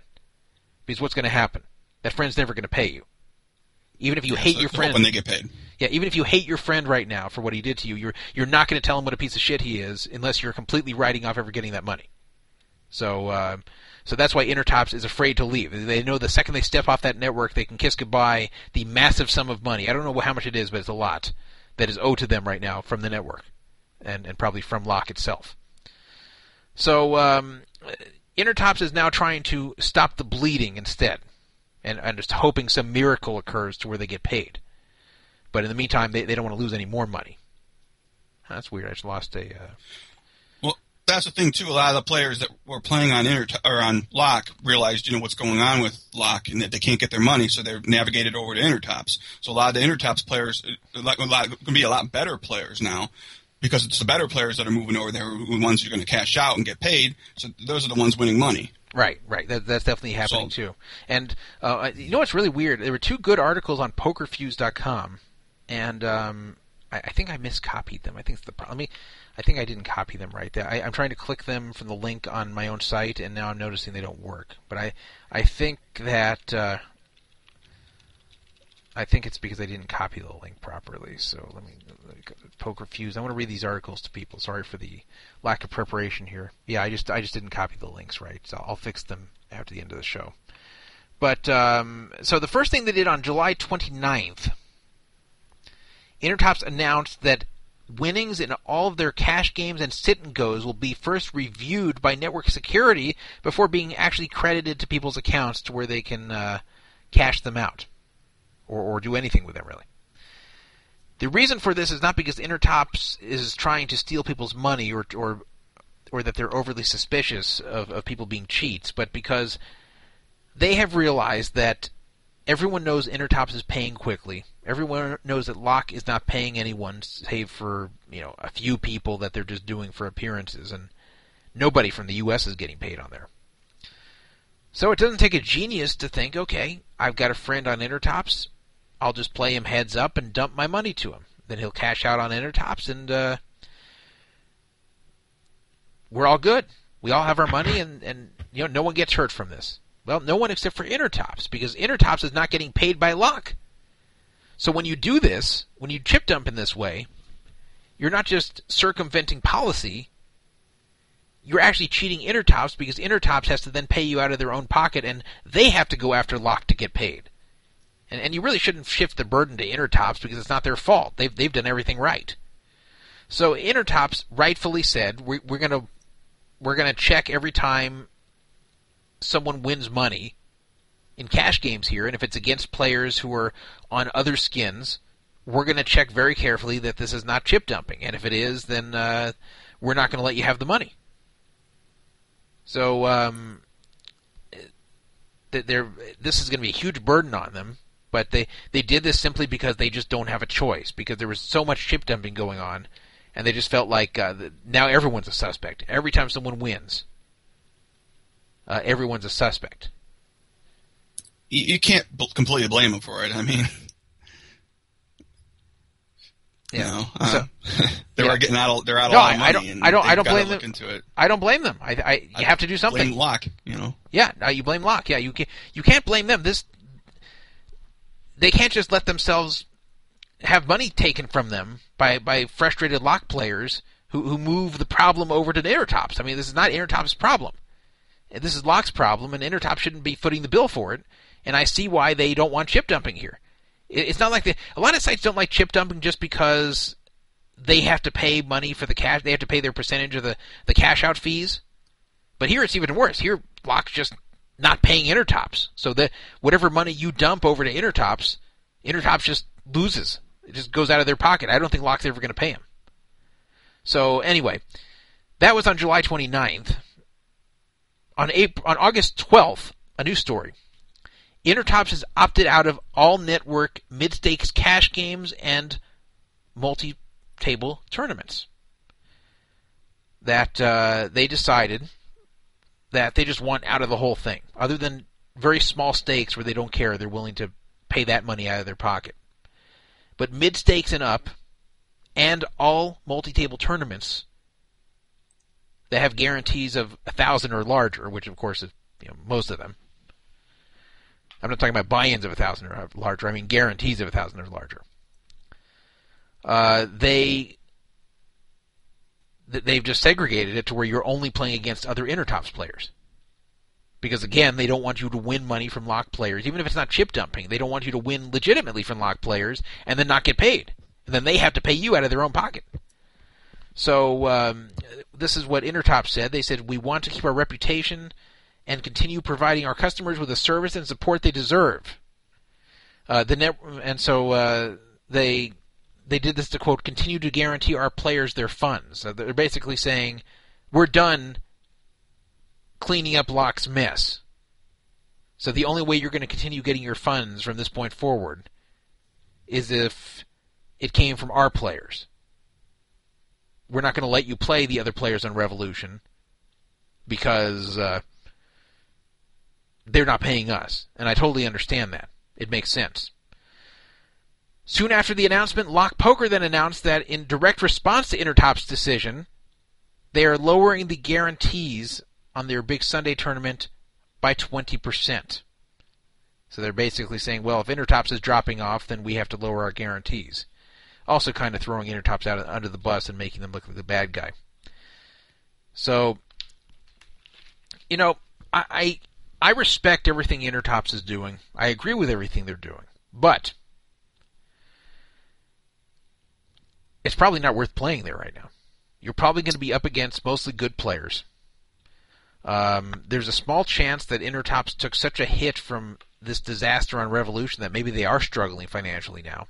Not their fault, but maybe this really hurt them. I don't know how healthy they are right now after this happened. And you're not going to be playing against the normal fish you're used to on that network.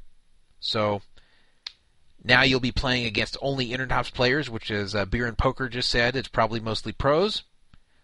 I would I, I would steer clear of this whole thing at this point. Not that Intertops is doing anything wrong, but just because uh, they're just in a bad situation. They're they're over a barrel right now, where they're owed a ton of money by Revolution and Lock, and they know they're probably not going to get it, but they can't completely leave the network, or otherwise they're never going to get it for sure. So right now they're just uh, trying to stop losing any more, other than some very small stakes uh, tournaments and cash games. Yeah, see, Lock is just hoping that they can just just trying to get by little by little. That's what they're trying to do. Like hoping some they can get some new people to come in, bring more money onto the network, or hoping some of the players just get frustrated because well they think to themselves, well, I have a couple thousand dollars on this site, might as well just play it anyway. So then then they just continue to make rake while they can't even pay nobody. Yeah. So that's how they're going intending to try to survive. Th- That that was pretty much Full Tilt's uh, business plan as well. If you listen to what Howard Lederer said on those stupid interviews with uh, with Poker News, uh, they were basically saying a- after they blew all the money, all the player money, that they, their plan was to keep taking deposits from European players and, and, and hope that the rake eventually makes them back the money that uh, that they already lost, and no one would ever know what happened. That that was Full Tilt's plan to get out of this. Just uh, pretend nothing was wrong and hope everything takes care of itself. But uh, Lock is not getting any better. The cash outs are not getting any better, and uh, I don't think they're ever going to recover. And their their reputation just getting worse and worse. So this is That was the thing about Full Tilt. If, if Black Friday didn't happen, they might have been able to survive for quite a while. They had so many players on the site. Lock has got doesn't have that big many players, so they don't have that much rake coming in. And if a lot, they're not getting a lot of new players either because of their current status. yeah, and especially with with no advertising anymore on two plus two, which is a, apparently a big source of their new player base, and they're never going to get those ads back because the only way they would get their ads back is if they were to satisfy two plus two that they have properly addressed player concerns, and and for sure they haven't done that and, and never will. So uh, they're never coming back to two plus two. That they're they're just they don't have that many sources for new players. They have Card Player right now. They're the main sponsor of Card Player, and Card Player is so money hungry they'll take anyone's money. They took UB's money, so uh, but that's it. So they're just, they're just never going to right the ship. They're just I think they're past the point of no return over there, and I, th- I think they know that, and uh, they're, they're they're hoping for a miracle. And the other miracle that could save them is if somebody bought the network. But I think the network is so tarnished now, nobody wants it. I think it's got such a bad rep now. It's it's going to be hard to come back from that. And unlike Full Tilt, which was a very publicized thing where where PokerStars bought them and got excellent software, and then you know it's very public that now you're dealing with PokerStars, not the old Full Tilt. There, it was worth something. Lock, people will just remember what they were, and even if somebody new buys them, there's going to be a lot of mistrust still. So I, they they may still be hoping that maybe they can get bought at some point and uh, bail themselves out that way. Just didn't understand their business model to start out. I mean, it was almost like they were trying to be Full Tilt, get a bunch of pros, and it just given, made no sense to yeah, given saying rake back to all these people. Yeah, you know, um, Calvin Ayre wrote an article about Jennifer Larson, the CEO there, and uh, what uh, what he was saying was that Jennifer Larson was, I think he said, a, a competent social media manager, or so- something that she was okay at the job she had at Bodog, but that uh, beyond that, she has no clue what she's doing. That she's not someone who's fit to run a poker site. Love. Love. It's the most powerful thing on the. Do you agree with that? yeah. That that wasn't supposed to come up, but uh, you know, it's a heartwarming message. Let's, put- let's put it back on. care for all the things in your life that make life worth living. Well, I feel good now. Sweet lava. Oh, that's nice. All right. Let's take a call here. It's uh, I'm kind of doubtful I want to take this, but uh, caller, you're on the air. Yeah. Yeah. What's up? Go ahead. Yeah. Can you stop talking about this topic? Holy Christ. Well, what would you like me to talk about? Well, there's lots to talk about. What about Ken Scaler? What about the the guy that was uh, screwing up the site? Um, All right. You want me to call Like Ken this- Scaler? this is this is horrible. All right. You you you all you're repeating yourself the whole time. I le- I left the chat. Wow. I wasn't talking. Even- I don't. Why, why do you leave the chat? I wasn't talking in there. Let- Well, come on. because I'm I'm talking in the chat to snap it off, and you're blah blah blah in the same thing. All right, let's call up uh, Ken Scaler. Your wish is my command, Team MLG. Holy. Put me- Yeah, so so Master Scaler, I actually have two co-hosts on here now. I, I hate to call the second one a co-host, but um, stop it. So so Master Scaler, can we can we talk now? Can we finish this? Yeah, um, yeah. All right. So you were describing the And by girl. the way, I will. You yell, I'm hanging up the phone. Stephanie, can I, I can't you yell, I'm hanging up the phone. Oh phone. no, not Okay. this again. You need to yell. Is that Stephanie? That is Stephanie. Yeah. Oh no, they're back together. Okay, not not really. So, so, so okay. Uh, so Ken, I want to read something that you said to me. This is what you wrote to me on uh, at at 2:35 p.m. today.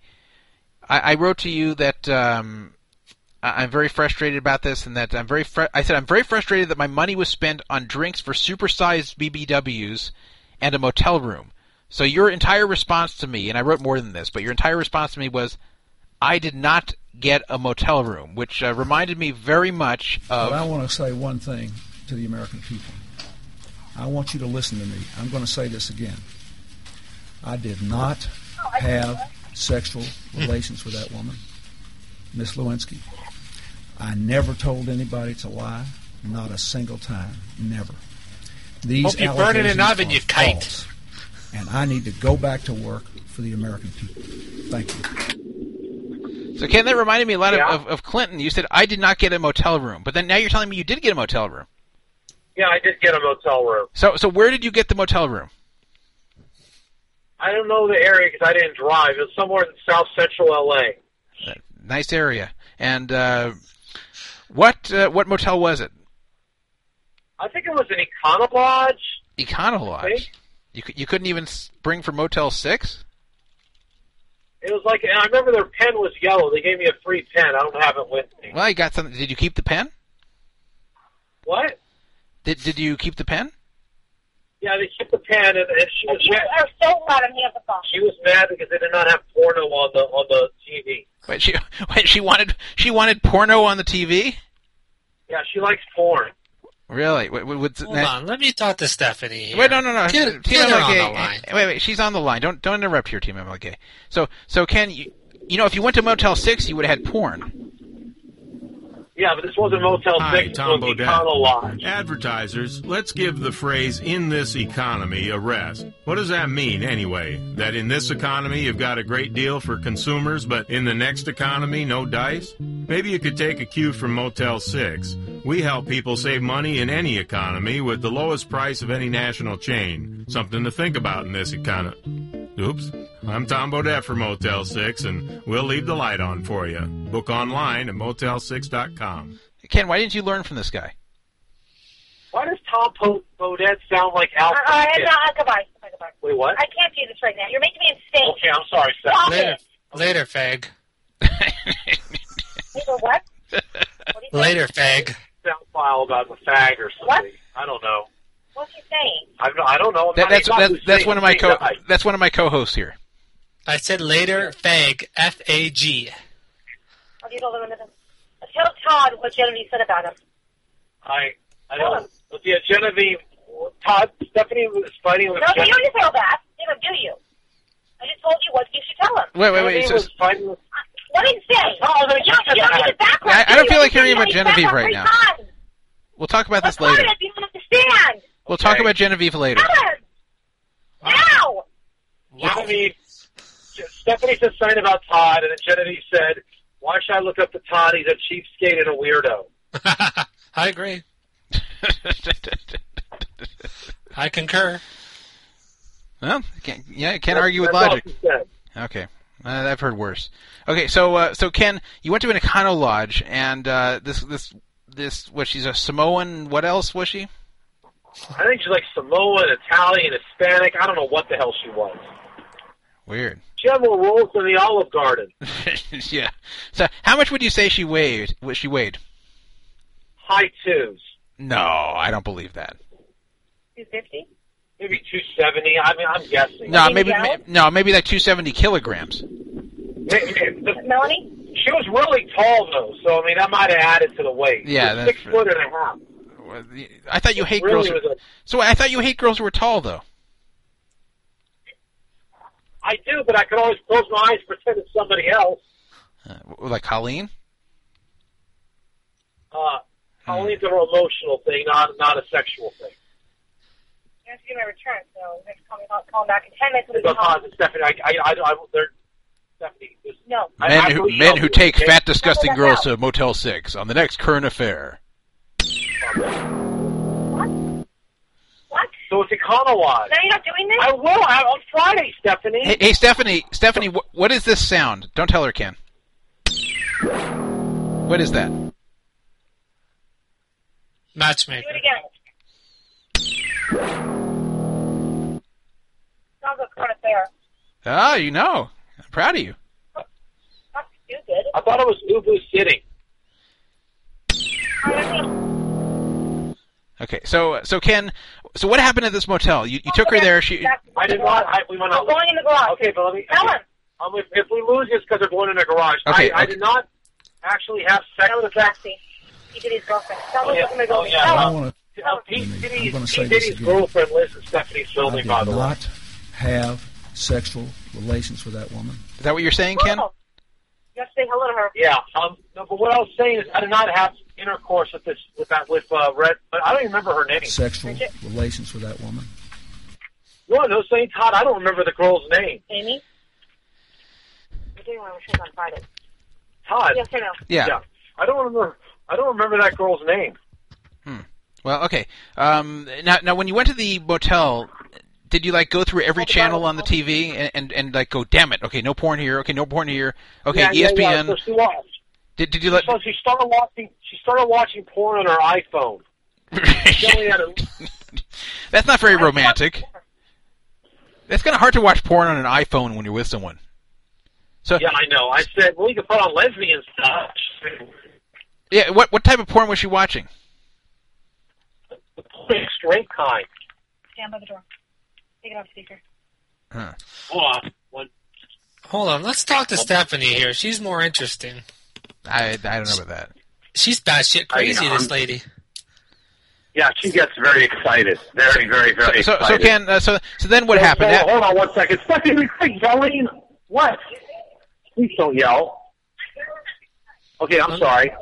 Okay, you weren't yelling. I was yelling. Okay, okay, Stephanie, what was your question? So you get the pizza. I'm sorry. So so Ken, Stephanie ordered a pizza. so after you uh, Yes. after she searched for the porn and couldn't find it and then got on her phone. Um, uh, by the way, what what race was the guy in the porn? Hey, what's open? There's something. The pizza's not open. Okay, I'll fix it. It's not open. Okay, what? The the guy in the porn Okay, I'm film. holding it tight. Okay, I'm sorry. Okay, I'm sorry. uh, being a lie. Um, yeah, go on. The guy in the porn that she I'm watched. gonna admit, Todd. What race she- was he? She's just watching, you know, guys and girls, and I, I don't like to see guys. I, like I, I understand that, but what but, women, but what race was the guy? Just, what just, Ken? What race was the guy? what race? I don't pay attention to guys. So you don't remember at all what race he was? I didn't even look at the porn. I have no interest Okay, in okay. seeing a guy in anything. Okay, so she was watching I'm the like porn. Howard Stern. I'm like Howard Stern. It's all lesbian. Okay, so so so what happened after that? she would not have sex with me. Did you ask her to? She used, she used to be like she was a Bryman. She's, she's like a certified nursing assistant, but she lost her license because she. Well, we won't talk about that. Wait, no, I want to hear why. um, Wait, wait, why'd she lose her license? She needed extra money to support, I guess, her kids. So she would like write fake prescriptions, but she kind of got caught in the sting. Okay, so so I that she did a I think she did a I think she did a okay, you're, you're kind of cutting out here, but uh, now, so, so what what happened after um, she's watching this porn on her phone. Then what happened? Well, I mean, I didn't have a condom because I didn't expect to really. I've Yeah. never really left a club to go to a motel. That's the first time that's ever happened. So I wasn't prepared with the prophylactic. And she looked at the head of my penis. She said it didn't look right. she says, I used to be in the medical field. I see like some weird bumps. I'm like, I don't have any STDs. I swear I've Well, no yeah, you haven't had sex in a long time, right? Yeah, well, no, know, I don't. I mean, it's not like geologic time. It's been a while, you know. But now, now, are there actually some weird bumps there, or is, or is she just kind of imagining? No, I don't see anything. So I'm okay, I have no STDs or STIs. But the thing is, if she wants, no, I'm talking about my con. Oh, we're not in your building. Okay, hold on one second. Hold on. Uh, What do I want to do? What's about Okay. Stephanie, how are you? they want to say hi. Hi, Stephanie. I can't believe this Steph- conversation. Stephanie. I think we lost them temporarily here. I think they're in the garage or something. All right, they hung up. Uh, uh, I, I, there, there's one more thing in the story I want to get out. I'm not going to spoil it for people, but there's one more thing I want him to reveal. So we'll we'll call back shortly. They're they're in the garage. So uh, he was shouting how he doesn't have STDs and there were bumps on his penis in Stephanie's garage. And when I say her garage, it's not like a house. This is a condo. It's a big condo building. Okay, hold on. What's the scoop with this uh, Stephanie? Are they together, or, or is No, Ken living th- with her? or- no, he's known her for uh, a lot of years, and um, they have a very weird friendship, as you can tell. Yeah, so we'll, we'll, we'll call them back shortly, but that, you know, we keep just like interlacing that in with uh, the different segments we've had here. So you know, I did this to please Team ML Gay because uh, this is his second week in a row calling the show, and so he wanted to get more Ken Scaler, and No, I- actually, I saved the show this week. It's fucking atrocious. You kept talking about lock poker. I had to save it. I, I wouldn't say you saved it. So Oh, trust me. okay, so let's let's move on from a, a sexual topic to a sexual topic. Uh, Antonio Esfandiari made a large bet, don't know how much, that he can go without sex for a full year. And that, that's a pretty tough bet to make. Uh, and it's not clear exactly the terms of this bet. But uh, this is what was tweeted by Bill Perkins. Uh, and I, I guess he's the one who made the bet with Esfandiari. Now, supposedly, Perkins first bet him for 25k that he couldn't go without bread for a year. Can you imagine going a whole year without eating any kind of bread? So, Esfandiari idiotically accepted this.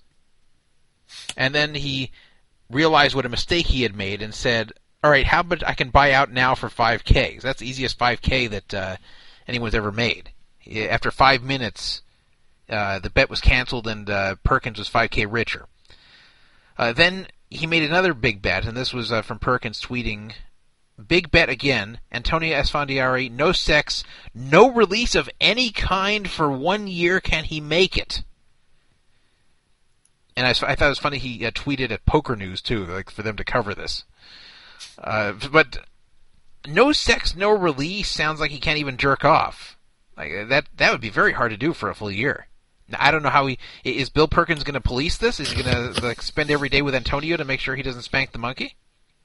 Yeah, that's I don't know how to police that, and I don't know what kind of odds you would have to get. I mean, this is what I just want to know. Like, if I'm Antonio Esfandiari, you know, you're a good-looking guy to to females and everything, and you you hang around a lot of, you know, famous people, whatever, and you, you can get a lot of girls. Why would you take this bet unless you're um, standing to make a lot of money? Yeah, I, I hope he was getting some good odds. Yeah, otherwise it's uh, you got to think that's it's a wasted year of your life, especially if you can't jerk off at all. I mean, that's uh, now.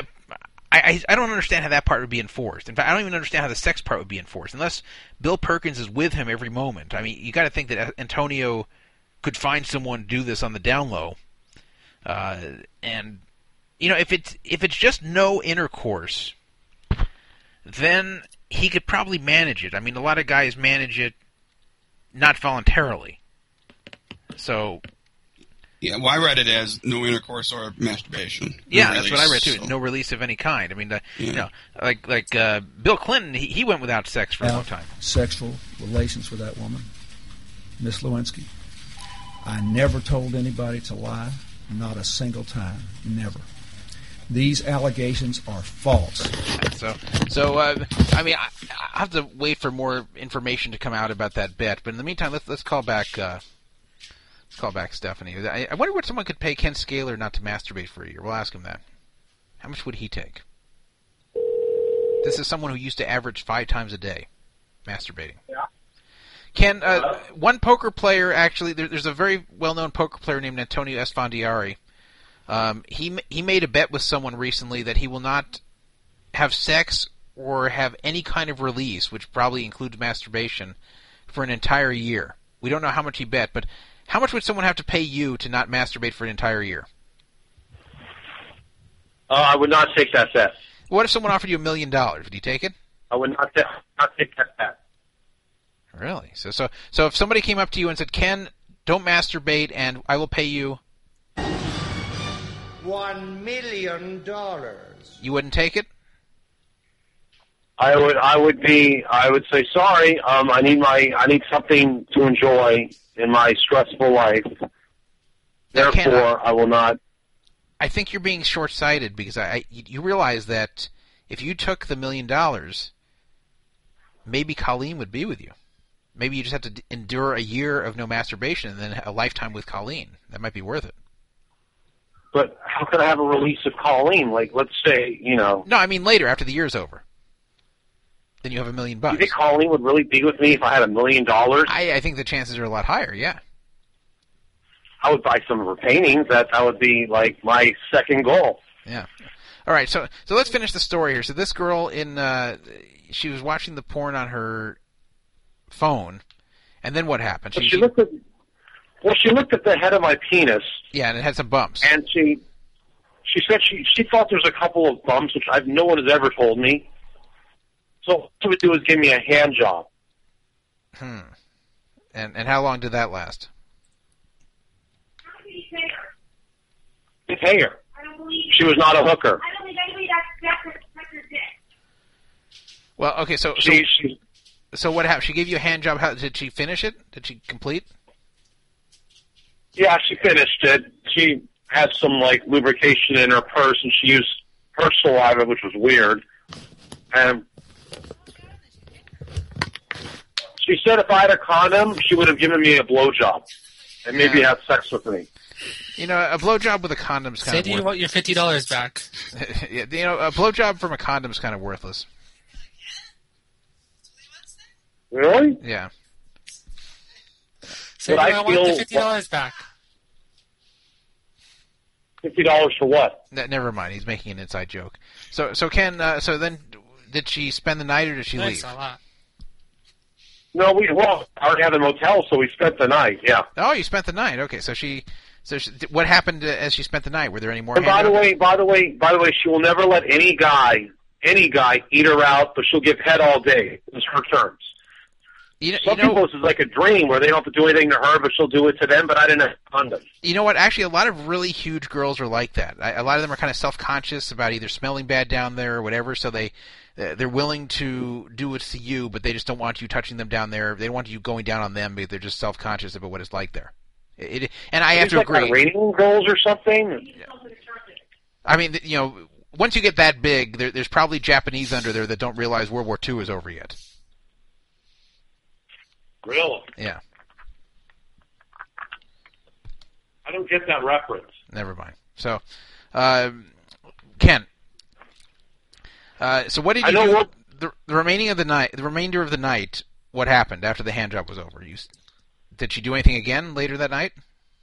She gave me another hand job in the morning, and I, I sucked her ugly tits, and What was ugly about them?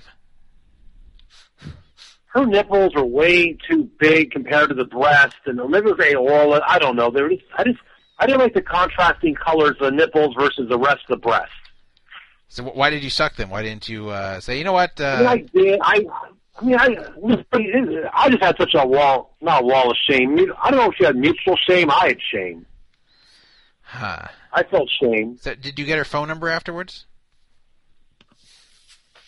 You know, I had her number, and Stephanie, like a week later, made me clean up my pockets, and I threw away her number. I see. And uh, now, did you do anything with any other girls from the clubs? No. So that was the only one you did. I, I'm not just talking about a motel room. but Did you do anything with any of them at any point? No kissing, no hand holding, no snuggling. Huh. So you really didn't do very well as far as the expenditures on the drinks. If you only landed one really huge girl. I got a couple numbers, but I mean, one girl I met, I called her the next day. and She said her brother was murdered that night. Now, what what race was that girl? Uh, I think she was like Dominican or something. Man, I've never heard that excuse before. The the, the dumbest excuse I've Oh, heard. She was really, she was really crying when I answered the phone. Huh. The, the the worst excuse I've heard was uh, I had a friend who lived. Uh, he, he moved to an area, a rural area of Northern California, and he called a girl to ask her on a date, and she told him she had to shuck corn and couldn't do it. I want, I want to take him for the pizza. Sorry. Wait, wait, wait. He meant move to a rural area and what? But my brother was murdered yesterday. It Might even be worse than I have to shuck corn. I mean, what what happened to I have to wash my hair? I think I like that excuse the best. By the way, speaking of death, that guy who we know who died, I won't say his name. According to Card Player magazine, he's won twelve hundred and something dollars. Well, I, no, I was going to announce that on this show. That the player formerly known as Thy Prez on PokerStars, and also known as Jap John on there, um, he died on July 31st at age 38, and uh, he, he was once friends with me. Uh, I guess he was once friends with, with Master Scaler here, and he was good friends with Neverwin at one point. He and Neverwin spent a lot of time together. But uh, he was buried. At, a he was buried on August seventh at a Jewish cemetery in New York. He was originally from New York. I mean, most lived most of his life in California. But I guess his parents buried him in New York. Yeah, so if you uh, if you remember Thy Prez or ever met him, uh, he's no longer with us, and that's uh, that's what Ken was talking about. So, By so the way, um, I think he used a picture of me on PokerStars. oh, that's right, that's right. His avatar on PokerStars is a picture of Ken. I forgot all about that. Wow. All right, so uh, so Ken, uh, what, what's the plan as far hire as him to sell anything because he sure can't sell. what's what's the plan as far as paying me uh, in the future? Um, I'm planning to send you more than what I've sent you in the past, each check, and I want to knock this off very quickly. Well, more in the more than in the past could be like thirty-five bucks. That still wouldn't be acceptable. I'm going to try to send three-digit numbers instead of two-digit numbers. That's great. You're probably going to send me a hundred even, knowing you. Well, I, Hold I on, just- how much does Ken have on him total? I'm gonna go under a hundred. no way under. I'm going to go under ten. How much? How much money do you have on you right now? Right now, I don't know. I haven't looked. Not that much. Well, look, count it out. How much money is I'm there? down and out right now. I, I live. I live paycheck to paycheck. Just tell tell me You how much. I, I want to hear how much money you have right now in your pocket. few cents. No, I'm serious. How much is really in your pocket? It's got to be more than a few cents. Probably like I don't know, forty-eight, fifty-two cents. I No, don't no, know. no. Count out the money you have. Um, about forty-eight cents Is that really what you have? Right now. I get paid every Friday. Thank God. Ken, where do Well, you Friday, work? but this is Tuesday right now. What? Where do you work? I work at a telemarketing job in the West San Fernando Valley. I don't like to say the name of the company, but yeah. Does Stephanie work there too? No, Stephanie doesn't Stephanie doesn't have to work. Oh. Stephanie had a nice. I won't get specific, but she. Oh, okay, I won't say anything about her. For Get Stephanie on air right now. by the way, Todd, you didn't formally introduce me to your two co-hosts. Now they know who you are. Well, I, I don't know who they are. I don't have a computer. Okay, we we have uh, beer and poker and Team MLK. I'm really Lou Father. EMLK. Team Wait, MLK. EMLK. Team like, MLK. elect- like electronic Martin Luther King. Yes. Wow. Shouldn't they? Shouldn't he be CMLK? Chocolate milk? Oh, never mind. Ken, get get Stephanie on air for me, please. Yeah, Team MLK likes Stephanie for some reason. EMLK likes you, Stephanie. Will you say hello? And not from there. I mean, the reason why I can't the reason why I can't bring the phoner is because it's recharging right now. Oh boy, she needs like an external battery. Tell her to come on that? air. Uh, never mind. All right, so you uh, want her to come on the air? This is not a sex show. okay, Ken- Well, This is not. This is not. This is not. I was gonna make a joke. This is. This is not Dr. Susan Block. uh, so Master It's Scaler, a public access. I, I It's really, public access show. I, I really expect you to give me a lot more than you have because I'm very unhappy about this. I have your PO box. Yeah. All right. All right. So uh, that's all. Thank, thank you, Master Scaler. I, I will talk to you later. Todd, Yeah. did my- did this call end anticlimactically for the radio people? Oh, Stephanie needs help. I'll, I'll give her help later. I I know she needs a lot of help. I'll, I'll help her. No, no, it's just one. It's just one favor. No, I. I won't say the whole thing on the air, but can you? She wants you to call her when you're done with the show because she has a situation with her former roommate. Great. All right. Sure. No, immediately discuss it on air. No, I will not give the details per Stephanie's. which I will just say her and her former roommate are not getting along, and they're her and Genevieve. Her and Genevieve, the comedian, are not getting along. Well, I don't think she's funny, but she's a comedian. Stephanie is just absolutely nuts. Tell tell Stephanie she's acting. Tell Stephanie she's acting like a retardian angel. Don't act like a retarding angel, Stephanie. Oh, that's funny, actually. All right. All right. Thank you, Ken. Well, well I'll call back later. Uh, after I'll call show. back later. Goodbye. All right. The show's getting long here. It's ten thirty. We have a lot more to do. All right. So, um, moving along here. Let's see what else we got here. Uh, We're getting near the end here. Um, I know JStat has been waiting for this. Caesars is starting to clamp down on what I call the seven stars grinders.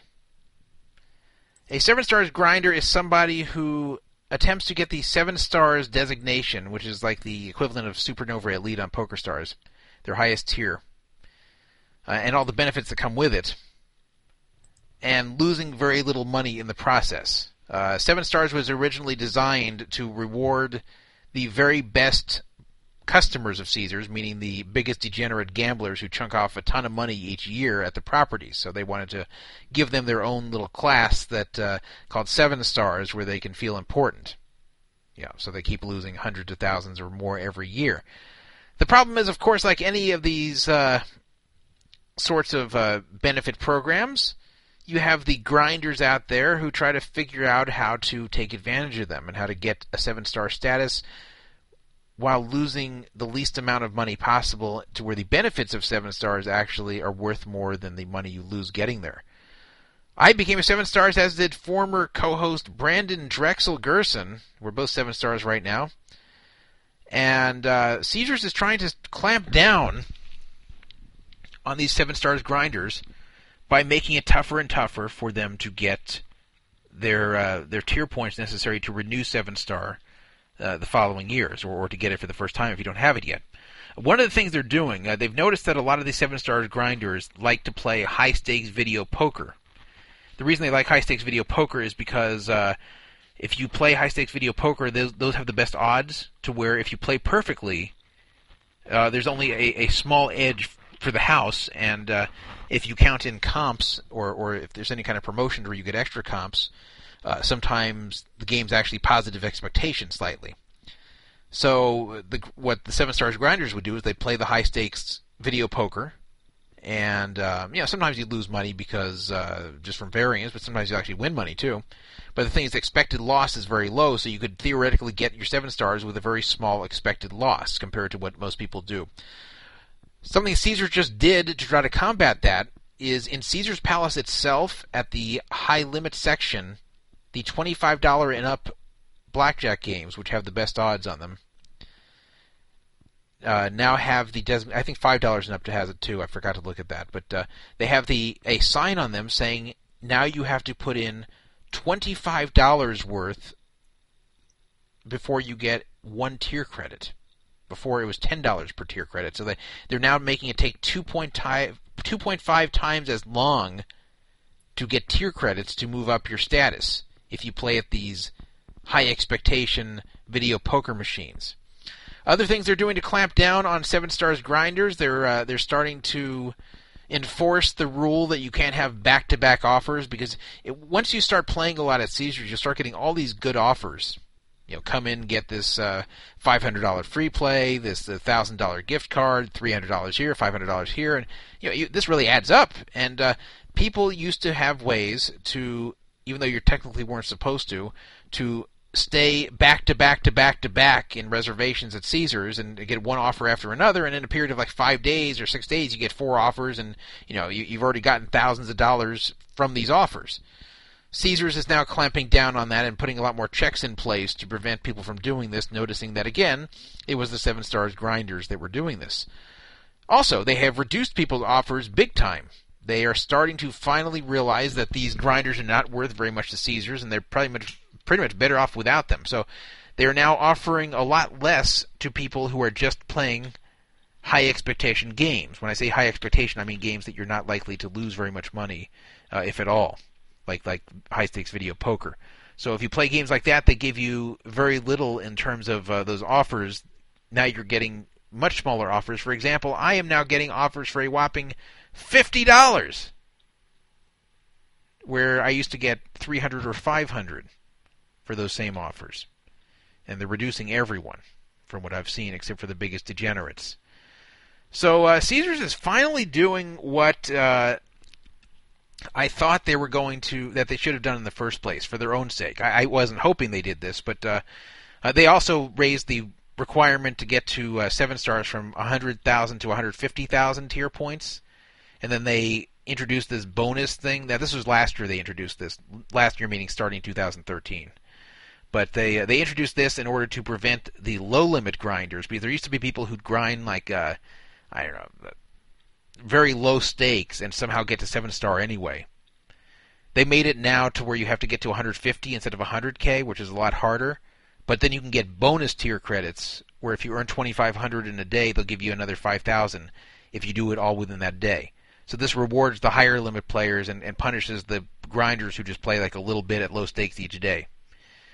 So uh, they did that at the beginning of the year. But what they're really trying to do is force out all the players who are either playing low stakes or medium stakes or, or people who are grinding high stakes at, at, high expectation games. They're trying to stop the people from getting seven stars who are just uh, not going to make the casino very much money. I would have done this a long time ago if I was president of Caesars. Now, I agree they probably make money from these people, but I just don't think they're worth all the trouble that they are. These people are the ones who are always looking how to game the game the system. These are ones always looking for the slightest flaw in, in any game that will give them positive expectation returns. These are the guys who walk around and look at every slot machine and try to find some way uh, to beat it based upon its current multiplier, blah blah blah, and they do. These are the type of customers Caesars doesn't want.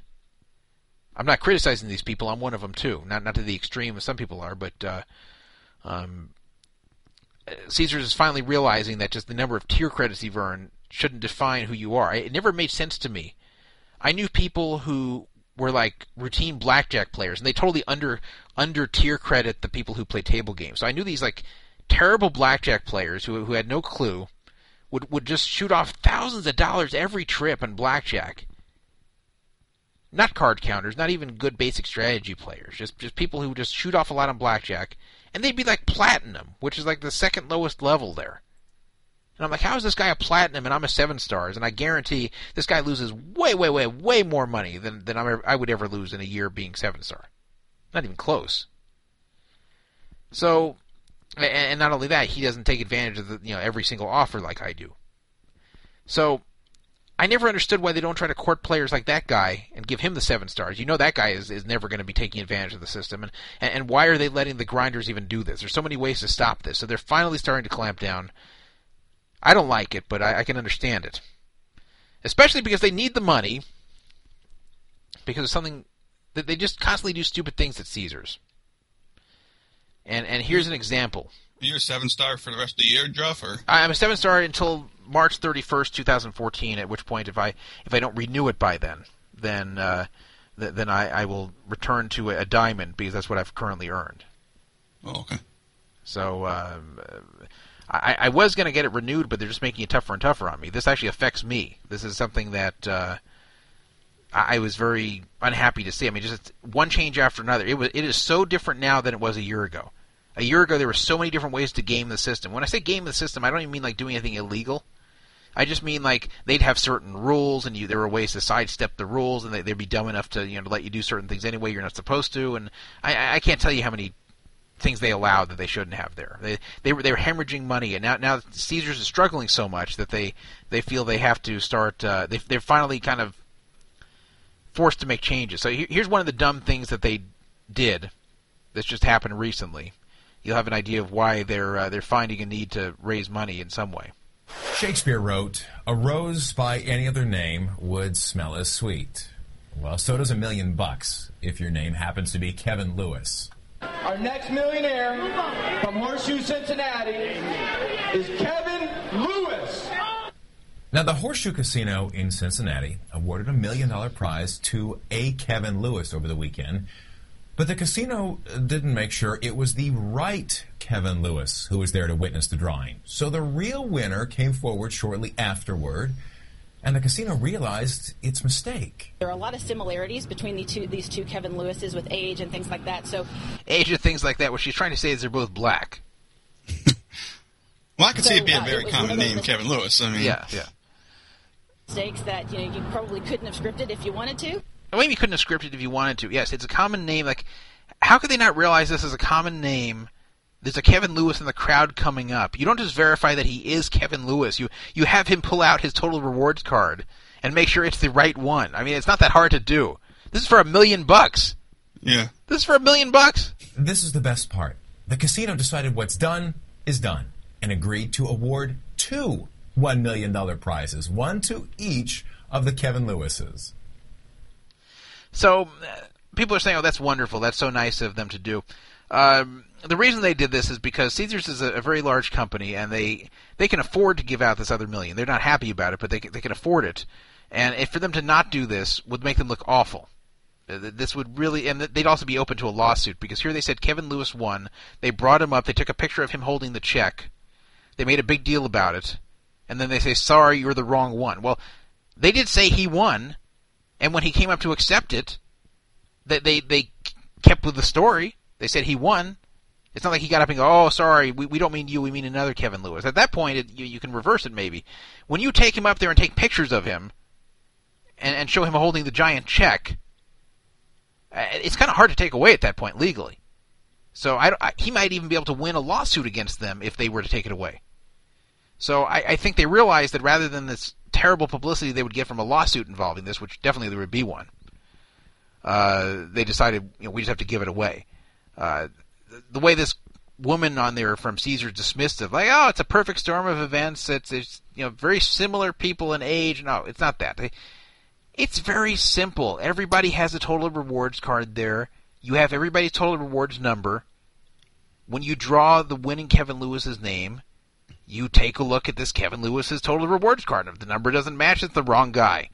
Especially with a common name like that. So they, they screwed up big time. It, it's a typical idiotic Caesars fail. I see so many hmm. dumb things like this happen, and unfortunately, most of them don't have the happy ending of someone getting a million dollars that they otherwise would not have gotten.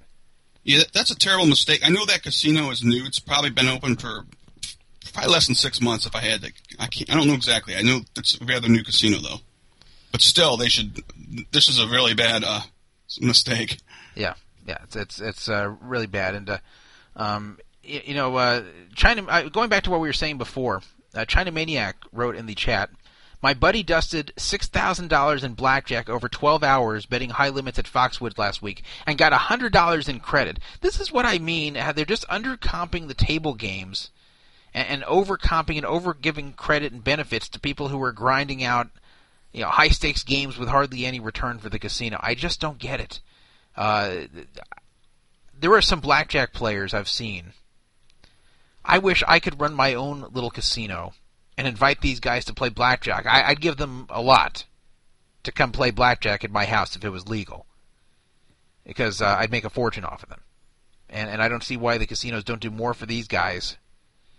Why, why they? It's not hard to identify who's likely to be a big time loser, and then bring them out there and kiss their ass. And it's not hard to see who is playing, who is going out of their way to play only the high expectation games, and, and give them very little, or give them nothing. And I, I just don't see why they they haven't perfected this yet. So, anyway, uh, that's that's what's going on with Caesars. Uh, last topic before we, we shut this down. Poker Fraud Alert member. We lost Team ML Gay, by the way. He just hung up for, without telling us. He just left. Uh, wondering why he was so quiet. Poker Fraud Alert member and accused scammer Wes R. Wood is holding money for high stakes leagues on 2 plus 2. This was noticed by China Maniac. Actually, I guess people alerted him to it. People PM'd him, and then he uh, he said something on 2 plus 2. Then I said something on 2 plus 2. Uh, this is a weird story. This Wes R. Wood guy, Wes R. Wood is W E S R W O O D. He was on Neverwin Poker originally, and uh, he had the scammer avatar over some kind of micro scam.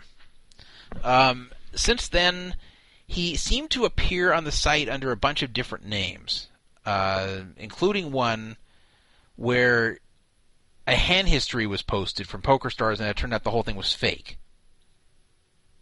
And and his scream name was actually forced changed to "I hate I faked a hand history." It was like a, a nonsensical thing to do too. It wasn't even any purpose to it other than to show off or something.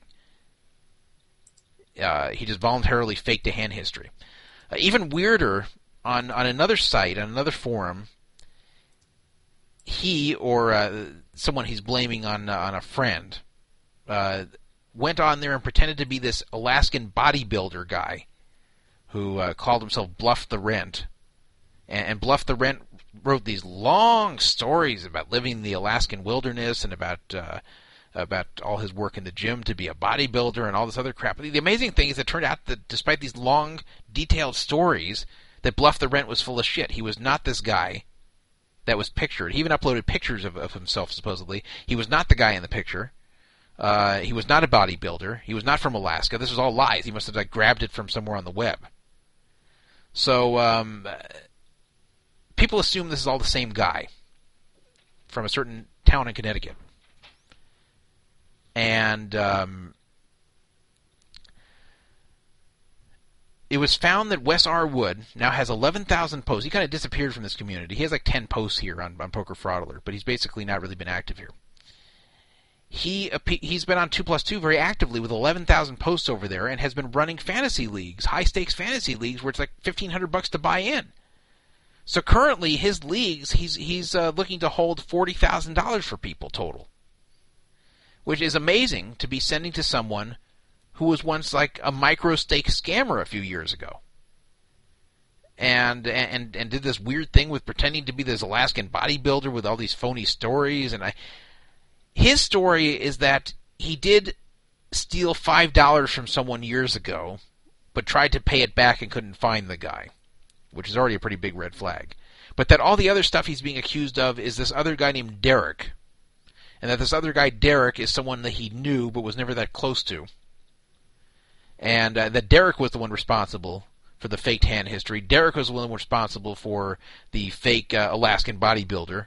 That pretty much all the real bad stuff that happened, all the really shady stuff, was Derek and not him. And that all he did was, uh, you know, six years ago, take five dollars from someone and uh, use it for something else. But even putting that all aside, even if you want to believe his story about this Derek, and I, I think I could believe that a Derek exists, but I, it's hard to believe that Derek's responsible for everything. That Derek's the bad guy, he's the good guy. There might really be a Derek. They may have you know both done this together. But even if you believe him that Derek was the bad guy here, would you really want a guy who scammed for five dollars a few years ago, even if it was six years ago, holding forty k at this point? No. yeah, I mean, that's that's a bad idea. I just, I just don't understand how anyone could be from in, in that situation. It's not like he hits a big tournament either. This, he, this, as far as I know, he did not uh, move up in the poker world. This is not a a Durr story where uh, you know at one point he's just uh, nobody, and then one day he's uh, one of the biggest high stakes players in poker. This, this is just a, a, a guy who was a nobody and stayed a nobody. Why is he holding 40k even if you take away all these stories when, he doesn't have the money himself? In general, you never want someone holding money. You don't want someone escrowing who could easily use the money that they're escrowing. You don't want ever you don't want ever to have somebody tempted to take the escrow money for themselves because they will. Not always, but the, it's very tempting. Let's let's say you're broke and someone escrows 10k with you. And then you can't pay the rent. And you're about to get evicted. Do you really just like not dip into that 10k? Yeah, I mean, a lot of them will. I mean, well, most of them going yeah, to. most of them will. That's the problem. You you you always want to escrow with somebody who you know does not need that money. Someone you know is, is you know that money doesn't impress them. That money's not going to change their life. That money's not going to be something they need to ever be tempted to take. That's who you escrow with. You don't escrow with someone who was making five dollars scam six years ago. For four, you don't escrow forty k with that person. And it was even suggested, why don't you still run the league, Wes Arwood, and just let someone else hold the money? If he did, a, people are saying you know he ran leagues in the past. He never cheated anyone. He paid everyone out. Fine. Still, why not let him still run the league if he did a good job, and just let him, uh, you know, let somebody else hold the money. So that, that's what I would suggest, and that, I think that would solve the whole problem, and then we don't have to guess who is responsible for all these things and and uh, come to those conclusions. Just a lot of high stakes players involved in these leagues. Let one of the reliable ones hold the money, even if it's one of the players themselves. Uh, you know, it doesn't always have to be a third party that uh, holds the money. It can be one of the players if you trust them. Uh, I, I run a smaller fantasy league. It's 150 bucks to buy in, but uh, you know I hold all the money for it. They know I'm not going to run off with it. So anyway, uh, I'd like to thank uh, Beer and Poker for co-hosting the second half of the show. Enjoyed having him on here. It's always nice to have a co-host. Uh, yeah, crap. It's gonna wake people up in this house. Hey, I'll call you later. The show's ending. Thank you. Don't call back. I'll call back shortly. Jeez. People can't leave me alone. But I'm happy you guys listening to the show did not leave the show alone and listened here, whether it was live or in the archives. This will be. What, what's going on? Uh oh. Oh no. How did you get back on here? How did you get back here? You hung up. Team MLG just popped back on the show. Okay, we'll be back next week, August 20th, 2013. 7 p.m. Team MLG, you're welcome to call in again next week. I'm sure everyone's excited about that. You did have a few funny lines tonight, I'll give you that. And uh, thank you to Beer and Poker. Thank you to everybody listening to the show. Thank you to our sponsor, Stat Clash. StatClash.com. Play them for fantasy sports for real money. Totally legal in the U.S. And uh, we will be next week. We'll be back next week with a whole new group of topics. And uh, I think we'll have a less Stephanie heavy show next week. That's just my prediction. But we haven't had them on in a while. I thought it was time. Uh, Beer and Poker, you're welcome to come back anytime. As, and, Thank uh, you. And, uh, you know, I always like having a, a, a different variety of co-hosts here. I even let Team MLG co-host for a while. Yeah, and- I'll co-host next week, obviously. yeah, well, you just forced yourself back in here. You, you were gone. And, where, where did you go anyway? Um, yeah. I, I hate to even imagine. I went to the laundromat downstairs. Yeah, he, he just he just disappears and then just comes on during the end song and sings bowling. Well, that's it, people. We've got uh, 20 seconds left as uh, All in the Family concludes, and this show concludes along with it. Thank you very much, and we will see you next week, Tuesday night, 7 p.m. Another free roll, another show. Tidepoker.com. Shout out to Garrett. Good night. Shalom. Shalom. Tidepoker.com.